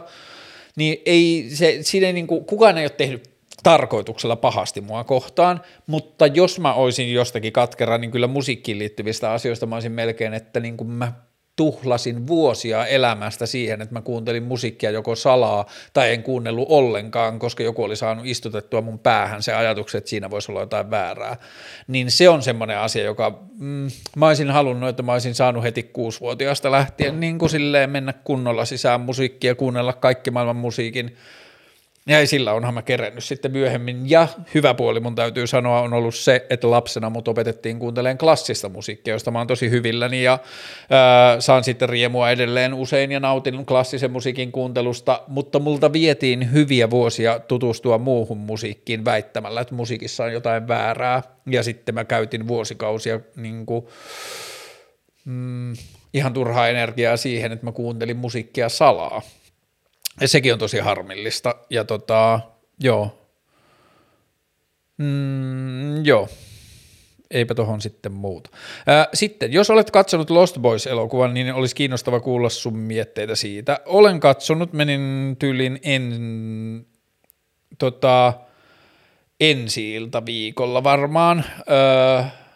olisiko menty kaverin kanssa jopa ensi päivänä, kun meidän mielestä molempien mielestä se radio spotting oli niin vaikuttava. Ää, mutta Lost Boysista mahtavaa, että tollaista tehdään. Upeata, että siihen on löytynyt ymmärtävät rahoittajat ja kaikki, jotka on mahdollistanut sen, että se elokuva tehdään. Se elokuva on ihmeellinen, tai siis se on niin, se menee niin lähelle jotenkin ihmistä – ja se on tosi rujo, ja se on tosi murheellinen, ja se on tosi raju, ja se on niin kuin, se näyttää ihmisen ikäviä puolia, mutta mulle henkilökohtaisesti se näyttää sen, että mitä siitä seuraa, kun huumeet yritetään piilottaa yhteiskunnasta ja väittää, että niitä ei ole olemassa, ja rankaista ihmisiä siitä, jos ne käyttää sitä, niin sitten siitä seuraa tuollaista maailmaa, jossa ihmiset elää niin kuin jo, jo niin kuin helvetissä, mutta tota, upea elokuva, mahtavaa, että se on tehty, mahtavaa, että me ollaan tallennettu tolla tavalla ihmisyyden tollaisia puolia, joita me nähdään liian vähän. Ja harmillista, että julkisessa keskustelussa tai jossain poliittisessa keskustelussa tuommoinen huu, niin kuin tuommoinen dokumentaatio luultavasti kääntyy siihen keskusteluun, että niin, eikö huumeet ole pahasta, eikä siihen, että mitäs vittua siitä seuraa, kun me yritetään kieltää jotain asiaa, jota ihmiset selkeästi haluaa tehdä, että siitä ei selkeästi näytä seuraavan kovin niin kuin terveitä tai niin kuin silleen hyveellisiä tapoja tehdä sitä. Mutta joo, hieno elokuva, Olisiko jopa niin, että se on tällä hetkellä Yle Areenassa, koska se oli Mad, niin kuin osana Doc Venturesia, ja se joko oli tai on edelleen. Katsokaa, jos ette ole kattonut. Hmm, skeittauksesta ja sen vaikutuksesta suhun ihmisenä. Musta tuntuu, että tähän mä oon vastannut vähän niin kuin silleen pitkin tätä viime puoli, to, puolta vuotta kohta, mitä mä oon tehnyt, tai viimeistä vuotta, jolloin mä oon tehnyt näitä vlogeja. Öö, skeittaus on vaikuttanut muuhun ihmisenä tosi paljon, niin kuin mä oon sanonut, että mä oon kuulunut elämässäni kahteen heimoon. Toinen on ollut lestadiolaiset, jota mä en ole itse valinnut, vaan mä oon syntynyt siihen, toinen on ollut skeittarit, jonka mä oon niin itse valinnut. Niin jo pelkästään sen perusteella skeittauksella on ollut tosi iso merkitys mun elämässä, mutta skeittaus on tehnyt myös musta graafisen suunnittelijan, Skeittaus on laittanut, skeittaus on tehnyt musta valokuvaajan siinä määrin, kun mä oon valokuvaaja. Skeittaus on tehnyt, laittanut mut kiinnostumaan musiikista monella tapaa. Skeittaus on vaikuttanut mun pukeutumiseen. Skeittaus on vaikuttanut mun tapaan katsoa kaupunkia päivittäin. Kun mä kuljen kaupungissa, mä edelleen katson skeittispotteja. Mulla on niin kuin silmä, joka näkee, missä niin kuin skeitillä voisi tehdä mitäkin ja suunnittelee temppuja. nukkumaan mennessä yksi mun suosikkiajanvietteistä niin kuin lampaiden laskemisen sijasta on skeitata ja tehdä skeittitemppuja. Ja niille, jotka skeittaa, niin nukkumaan mennessä mä teen pääasiassa lipslide-puolen grindeja, niin kuin ylikäännettyjä 180 grindeja ledkeihin, että niin kuin frontside lipslide-puolen frontside 180 sinkkejä ja frontside 180 switch backside nose grindeja ja niin kuin kaikkea tällaista. Öö, ja nyt joku oli tehnyt Clipper Street ledkejä frontside ollie Switch 5 on niin kuin väärältä puolelta, ja se oli ihan sairaan siistiä, toivottavasti lähivuosina niitä temppuja tulee lisää. Mutta joo, nukkumaan mennessä mä skeittaan. Nyt mä en ole taas käynyt skeittaamassa moneen kuukauteen, toivottavasti mä käyn kesällä skeittaamassa, mutta skeittaus ei ole enää mulle asia, josta mä koen syyllisyyttä tai jotakin semmoista, että pitää käydä skeittaamassa. Mä käyn skeittaamassa, jos musta tuntuu siltä ja mua kiinnostaa. Skeittaus on sairaan siistiä, se on myös sairaan vaikeaa. Mä saan fiiliksiä muistakin asioista, mä en ole mitään skeittaukselle velkaa. Öö, mä rakastan sitä kulttuuria ja skeittauksen ympärillä on hirveästi ihmisiä, jotka on mulle tosi tärkeitä ja mä oon saanut skeittauksen kautta tutustuttua, niin kuin saanut tutustua upeisiin tyyppeihin, jotka niin kuin, että jos mä kävelen kaupungin läpi, niin mä yleensä nostan vähintään kerran kättä tai moikkaan tai pysähdyn juttelemaan yhden skeittarin kanssa, että skeittarit on niin kuin merkittävä semmoinen laaja sosiaalinen viitekehys myös mun ympäristössä. Mutta onko se vaikuttanut mun ihmi, muhun ihmisenä? On se varmaan, jos musta on jotain niinku punkkia, niin kyllä skeittaus on niinku sitä punkkia ainakin vahvistanut tai tuonut omalta osaltaan.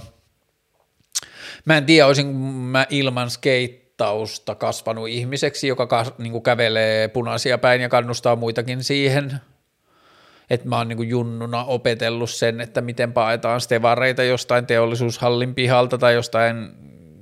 S-ryhmän pääkonttorin pihalta, kun ne yrittää niin kuin motittaa eri suunnasta tuleva, tule, tulemalla ja sitten kiivetään aitoja yli ja niin kuin just jonnekin sisäpihoille sneikkaamisen ja niin kuin, mm,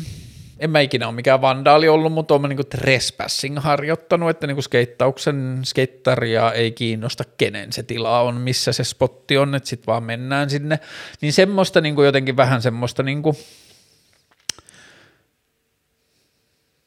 konfliktivalmiutta tai semmoista niin punk-henkisyyttä se on jättänyt muhun. Öö, mitäs muu, mitenköhän skeittaus olisi muuten vaikuttanut muhun? Hmm.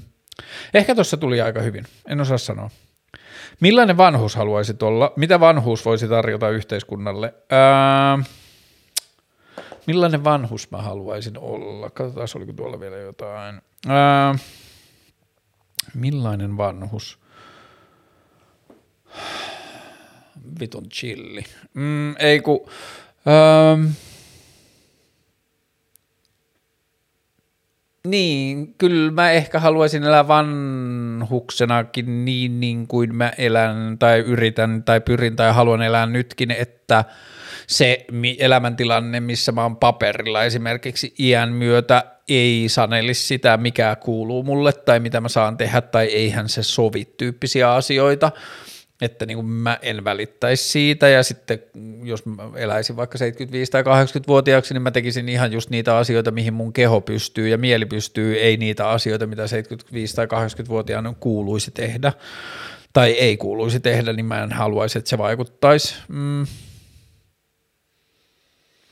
ja mitä vanhuudella olisi annettavaa yhteiskunnalle?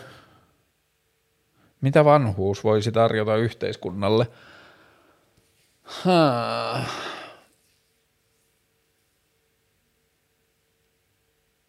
Mm, ehkä se jotenkin niin kuin, mä en tiedä, siis tämä ei vastaa tuohon kysymykseen, mutta koska mä en tiedä, miten se tehdään, mutta tietyllä tavalla se, mitä mä haluaisin, että vanhuus, miten se olisi niin kuin poikkeuksena siitä,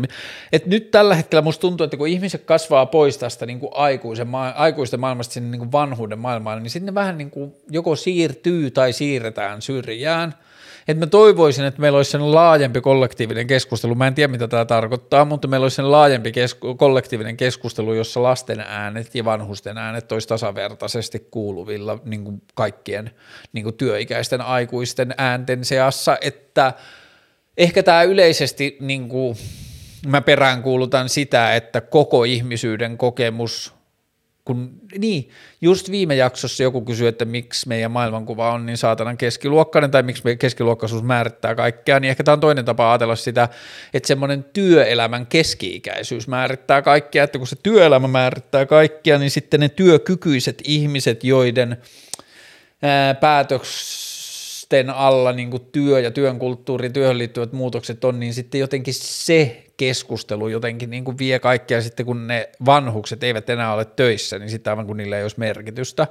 Mutta kun meidän pitäisi nyt saada jotenkin rikottua se työn ja hyödyllisyyden ja yhteisön osallistumisen käsite niin monella tavalla, niin ehkä niistä aktiivisista vanhuksista voisi olla inspiraatiota meille siihen, miten me jo aikuisena voitaisiin olla ei-työntekijöitä ja silti hyödyllisiä yhteiskunnassa tai yhteisössä. Mutta joo, oliko jotain, minkälainen aikuinen mä haluan olla? Ää, ei kun vanhus. Mm. En mä tiedä, ehkä parasta se on, tai niin kuin paras ajatus vanhuudesta on se, että mä toivon, että mä oon joku semmoinen vanhus, jota mä en olisi ikinä osannut kelata, että musta tulee semmoinen, joka tarkoittaisi sitä, että mä olisin elänyt elämän, jota mä en ole osannut mm, A ennakoida tai B suunnitella, että kyllä mä toivoisin, että mä eläisin sellaisen elämän, jota mä en voisi etukäteen nähdä tapahtuvaksi, niin se olisi kyllä parasta. Mutta sitten mä lupasin, että noiden kysymysten jälkeen mä puhun vähän muista asioista, jotka on ollut oman mielen päällä, ja sitten mä niin kuin, tälleen pahaenteisesti sanoin, että ne on raskaampia asioita, ja en mä tiedä, onko ne raskaampia asioita, mutta ne on tuntunut aika raskaalta, ja mä haluan puhua niistä. Ja yhe, niin tämä liittyy sellaiseen, mistä mä aloitin jo viime vlogissa, jossa mä puhuin siitä, että mä oon nyt viime aikoina kantanut jotenkin liikaa toisten ihmisten ääniä pääni sisällä, että kyyniset ja kriittiset ja passiivis-aggressiiviset ja ehkä jopa vihamieliset ja pessimistiset äänet on siirtynyt niin kuin internetistä mun aivoihin ja sitten mä oon kantanut niitä mukana. Ja sitten mä jatkoin sitä ajatustyötä sen vlogin jälkeen kun se nousi jotenkin pintaan. Mä olin sitä ennen jo vähän pari viikkoa aikaisemmin havahtunut. Kyllä mä oon tiennyt, että nämä äänet on siellä, mutta mä olin paremmin havahtunut, että täällä todella on nämä äänet. Ja ne niin kuin, on mukana joka paikassa ja koko ajan. Ja sitten ainoastaan niiden äänen voimakkuus vaihtelee, että joskus niitä ei juuri edes kuule ja joskus ne on ihan silleen, että ne niin kuin, puhuu tuossa korvan vieressä. Sitten mä mietin sitä asiaa enemmän ja sitten mä tajusin, että ei se ole pelkästään noin äsken mainitut äänet, vaan se on myös homofobikkojen äänet ja se on rasistien äänet ja se on sovinistien äänet ja se on feministien äänet ja se on kapitalistien äänet ja se on vassareiden äänet ja se on kokoomuslaisten äänet ja se on uh, urheilijoiden äänet ja ei-urheilijoiden äänet ja tupakoitsijoiden ja ei-tupakoitsijoiden äänet ja siellä on niin kuin – taiteen vihajien äänet ja siellä on kulttuurityöläisten äänet ja siellä on podareiden äänet ja niin kuin, että mä ensin ajattelin, että kun nyt mä oon viime aikoina ollut oikeastaan vaan Instagramissa sosiaalisista medioista, niin mä ensin ajattelin, että se liittyy jotenkin Instagramiin ja mä oon jotenkin sisäistänyt Instagramin keskustelun ja kannan sitä mukaan, niin, mutta sitten mä tajusin, että fuck ei, että se on alkanut jo paljon aikaisemmin – ja se prosessi on ollut paljon pitempi ja monitahoisempi, ja esimerkiksi yksi, jossa mä en ole rehellisesti edes viettänyt kovin paljon aikaa, mutta yksi paikka, mitä mä kannan koko ajan mukana, niin on internetin sanomalehtien keskustelupalstat tai kommenttipalstat uutisten alla. Ja mä oon viettänyt siellä niin vähän aikaa, että en mä edes tiedä, mitä siellä puhutaan. Mä tiedän vaan sen äänen sävyn ja sitten mun aivot on oppinut puhumaan sillä äänellä ja dissaamaan maailmaa niiden kautta. Ja sitten sit on niinku semmoisia esimerkkejä, että mä vaikka kuuntelen, sanotaan jotain uutta suomiräppiä ja – siinä on niinku vaikka jotain somaliskidejä, jotka räppää. Ja sitten mä oon tosi fiiliksissä ja mä oon niinku ylpeä, että mä oon suomalainen. Ja niinku, mä oon niin fiiliksissä, että mä jaan sen kielen niiden junnujen kanssa ja niinku, että ne käyttää sitä mun kieltä, niinku lainausmerkeissä mun kieltä ihan eri lailla kuin mä olisin itse koskaan käyttänyt. Mä oon superfiiliksissä. Ja sitten yhtäkkiä mun jossain korvan takaa alkaa niinku jäkittään joku rasisti, joka niin kuin jotenkin pelkää ja ahdistuu siitä, ja sitten mä joudun alkaa sen kanssa väittelemään mun pään sisällä tai perusteleen sille sitä asiaa. Tai ähm, mä oon jossain metsässä juoksemassa, jossain superkauniissa maisemassa ja mulla on superkiva juosta, ja sitten joku ääni X tulee kertomaan mulle, että miten sille ei ole mitään merkitystä ja se on ihan turhaa ja se on spedeä ja mä teen sitä vaan siksi, koska se on jotenkin trendikästä ja ää, mä teen sitä vaan varusteiden takia. Ja niin kuin mitä tahansa. Niin kuin se, se ääni voi löytää minkä tahansa muodon, missä tahansa, millä tavalla ja niin kuin, min, niin kuin fuck, se on niin vitun monimutkainen ja monitahoinen. Ja sitä ääntä on koulutettu viimeiset 15 vuotta, kun mä oon ollut sosiaalisessa mediassa ja nähnyt, miten inter- ihmiset keskustelee Facebookissa ja Twitterissä ja Hesarin kommenttipalstalla, Iltalehen kommenttipalstalla ja Instagram-storeissa ja YouTube-kommenteissa ja joka paikassa – ja mä oon jotenkin ajautunut, mä luulen, että mä en ole yksin tämän asian kanssa, moni muu varmasti kokee näitä samoja asioita, mutta mulle se on käynyt sillä tavalla vaan niin kuin liian pitun ahistavaksi ja isoksi. Ja sitten mä tulin vähän sellaiseen lopputulemaan, että mä poistan itseni Instagramista ja yksi suurimmista syistä siihen on se, että kun mä tajusin, että jos mä poistan itseni Instagramista, niin sit mä en ole missään sosiaalisessa mediassa. Ja viimeiset 15 vuotta on määrännyt, sosiaalinen media on määrittänyt mun elämään tosi paljon ja on näytellyt tosi isoa roolia siinä, niin jos mä nyt lähtisin pois Instagramista, niin mä oon lähtenyt vuosi sitten pois, milloin ikinä, mä oon lähtenyt pois Facebookista, mä oon poistanut mun Twitter, mä oon poistanut mun LinkedIn, mä en ole TikTokissa, mä en ole Snapchatissa, bla bla bla, ha fuck, jos mä poistan Instagramin, mä en ole missään sosiaalisessa mediassa. Sitten mä sain ensin ton ajatuksen ja sitten mä olin, että Aa, en mä voikaan, että mähän on markkinatalouden ehdoin tehnyt tämän ohjelman kanssa sisältöyhteistyösopimuksia, joissa mulla on nimi alla, jossa mä oon kertonut, että mä kerron mun Instagram-seuraajille tietyistä asioista tietyssä järjestyksessä ja mulle, mä oon saanut siitä hyödykkeitä tai rahaa tai jotain, että mä oon sopinut näin. Okei, että mä oon vähän niin kuin sen – mä oon tehnyt itsestäni sen Instagramin vangin, että en mä voikaan noin vaan lähteä. Sitten mä olin silleen, että okei, hyvä, että mä tulin ajatelleeksi tätä asiaa, että mä en vaan hetken mielijohteesta poistanut sitä Instagramia, koska sitten siitä olisi tullut niinku vaikea tilanne. Mutta sitten mä mietin sitä ja sitten mä tajusin, että niin, että eihän sitä tarkoita, että vaikka mulla on Instagram – ja mulla on ne sopimukset, ja ne on ehkä hoidettu loppuun jo niin kuin silleen kuukauden puolentoista päästä, tai korkeintaan kahden kuukauden päästä, niin a, sit mä voin ainakin poistaa itteni Instagramista, mutta sitten mä tajusin, että tälle ohjelmalle Instagramilla on ollut tosi suuri merkitys ja sillä on niinku kaksi merkitystä. Toinen on se, että kun mä teen uuden jakson, niin tosi monille ihmisille Instagram on se paikka, mistä ne saa tietää, että mä tein uuden jakson –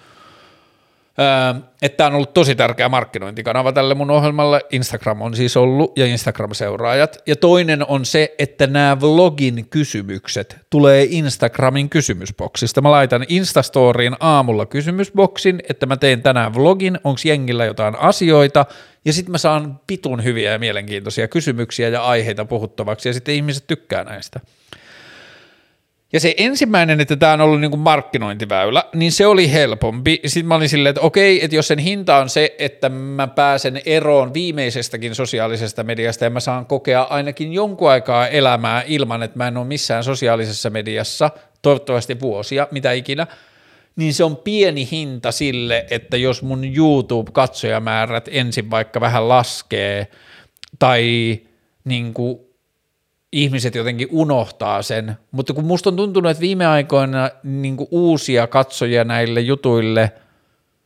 jos se nyt on joku itseisarvo, että näiden suosio lainausmerkeissä tai näiden kuunteleminen tai katsominen kasvaa, niin musta tuntuu, että sitä on tapahtunut nyt viime aikoina enenevissä määrin muualtakin kuin Instagramista, että sitä on tapahtunut YouTuben sisällä tai sitä on tapahtunut Spotifyn podcast-ohjelmien sisällä ja niin edelleen, että ihmiset löytää nyt tätä muutakin kautta kuin Instagramissa, niin se ei ole iso ongelma. Että mä oon ihan fine sen kanssa, jos ne katsojamäärät ensin vähän tippuu ja sitten ehkä joskus ajan kanssa ne saavuttaa sen tason, mitä ne oli ennen kuin mä poistin Instagramin, ja sitten ää, sitten voi olla joskus isommat. Okei, mä oon fine sen kanssa, että jos se niinku hidastaa tätä lainausmerkeissä tämän niinku Karlen keskusteluohjelman kasvua, niin se on fine mulle. Mutta sitten ne vlogijutut tai nämä kysymysjutut, nämä on ollut mulle niin tärkeitä, että on ollut niin siisti kommunikaatioväline, ja sitten mä olin silleen, että mm, et, et se tekee, on kyllä vähän vaikea, bla bla, mutta sitten mä ajattelin, että meillä on ollut puhelimet aina, että sitten meidän pitää vaan löytää, ja mä oon nyt tässä niin kuin sattuneesta syystä, mä oon siellä Instagramissa nyt varmaan vielä ainakin niin kuin jonkun kuukauden puolitoista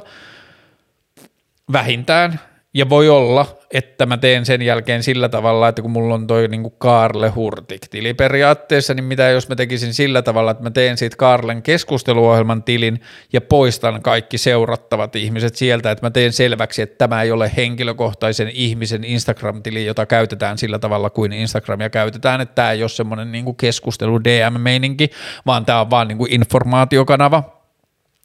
mitä tahansa mä teen, mä haluan tehdä sen niin, että mun puhelimessa ei ole enää Instagramia ja minä itse henkilökohtaisesti en enää aamulla ensimmäisenä ja illalla viimeisenä ja miljoona kertaa siinä välissä menee Instagramiin. Jälleen kerran, tämä on varmasti asia, jonka tosi moni ihminen tunnistaa. Mun ympärillä on pitusti ihmisiä, jotka toimii samalla lailla kuin minä, että aamulla ensimmäinen asia, mitä ne tekee, on se, että ne menee Instagramiin ja illalla viimeinen asia, mitä ne tekee, kun ne tulee menee nukkumaan, on se, että ne käy Instagramissa. Ja tämä ei ole minkäänlainen moraalinen kannanotto tai mä en ole kriittinen sitä asiaa kohtaan. Mä oon saanut vitusti sosiaalisista medioista. Mä dikkaan sosiaalisista medioista edelleen todella paljon. Mulla on internet tatuoituna käteen ja sosiaalinen media on yksi iso osa sitä syytä miksi. Ja mä uskon, että sosiaalisella medialla, jonkin tyyppisellä sosiaalisella medialla tulee olemaan suuri merkitys meidän tulevaisuuden demokratiamalleihin ja muihin tapoihin, miten me jä, niin kuin järkevämmin järjestetään maailmaa, mutta mä en ole ihan varma, uskonko mä enää kaupallisin intresseihin toimiviin sosiaalisiin medioihin, koska niiden etu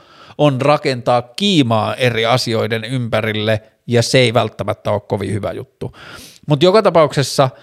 Mä oon käyttänyt viime aikoina, niin kuin varmasti lukuisat muut, niin mä oon käyttänyt kolmesta kuuteen tuntia päivässä tai joskus enemmänkin Instagramin räpläämiseen. Täytyy muistaa myös, että meillä on pandemia, meille on ollut vähän, niin, meillä on ollut iso juttu, että meillä on ollut joku keino olla edes jonkinlaisessa, joku voi dissata, että se on feikkiä, mutta mä en ole ihan samaa mieltä. Meillä on ollut joku keino pitää fyy, niin kuin,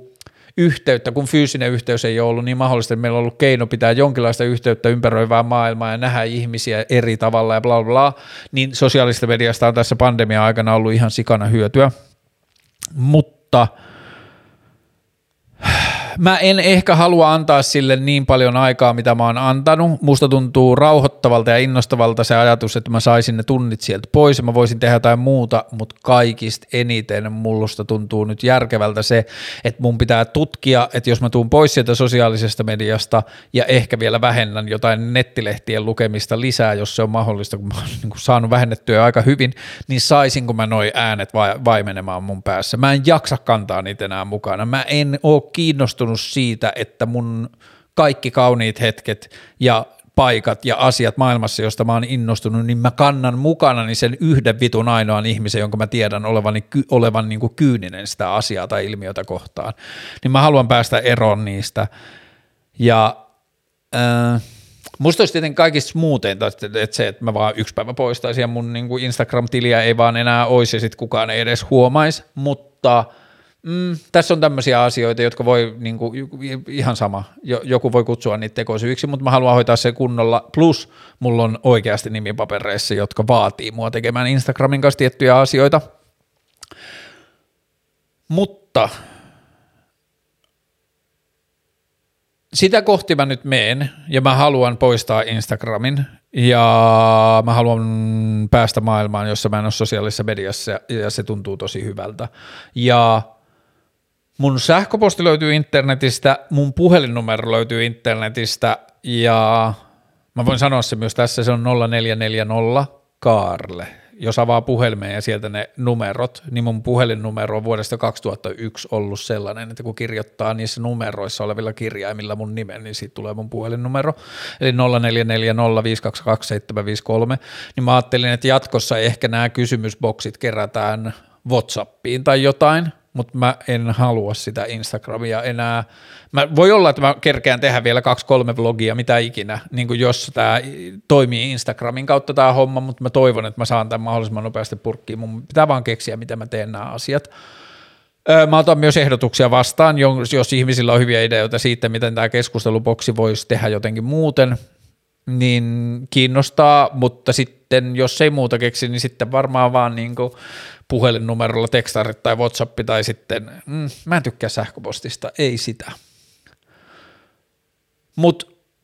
toi on niinku asia, joka tuntuu tosi jotenkin isolta, koska sosiaalinen media on ollut niin merkittävä asia mulle. Joku kysyy, että ajaa, kun Antti Holmakin lähti, niin en mä ollut edes tiennyt, ei tämä liity Antti Holmaan, vaikka mun mielestä Antti Holma on ihan siisti tyyppi. Mutta Mm. Mä haluan kokeilla, että onko ne äänet mun päässä niin kuin vaimennettavissa. Jos ei ole, niin mitä sitten tehdään, niin kuin alkaako sitten joku niin kuin psykoterapia. Öö, voi alkaa kyllä muutenkin, niin kuin ei siinä, mutta että mä haluan niistä äänistä eroon. Ja sitten siinä on muita hyviä puolia, mitä mä ajattelen – että jos mä poistan Instagramin, niin sitten se ehkä työntää mua kohti valokuvakirjaa, että nyt mä otan koko ajan valokuvia, joista mä oon innoissaan, niin mä en tietenkään kaikki laita Instagramiin, mutta tosi monet niistä mä saan niinku sen julkaisun riemun, että mä saan näyttää muille ihmisille valokuvan, jonka mä oon ottanut, niin mä saan sitä Instagramista tosi paljon, niin jos mulla ei ole sitä Instagramia, niin se ehkä työntäisi mua kohti valokuvakirjaa, joka on ollut kuitenkin vuosikausia mun haave. Sitten jos mä saisin ne tunnit sieltä pois, niin voisiko se olla yksi asia, joka niin kuin veisi mua, myös mua kohti kirjan kirjoittamista, tekisikö se musta paremman vlogaajan tai tekisikö se musta paremman haastattelijan, tekisikö se musta paremman tekemään Karlen keskusteluohjelmaa, löytäisinkö mä jotain ihan uusia asioita, mitä mä tekisin. Mm. Joo. Tämä on niinku aika uusi asia, mutta se on mulle tosi selkeä. Että mä, niinku, mä haluun ja ansaitsen sen tilan niin kuin ilman sitä. Ja sitten se ehkä kannustaa minua myös löytämään uusia tapoja pitää yhteyttä ja olla tekemisissä ihmisten kanssa. Ää,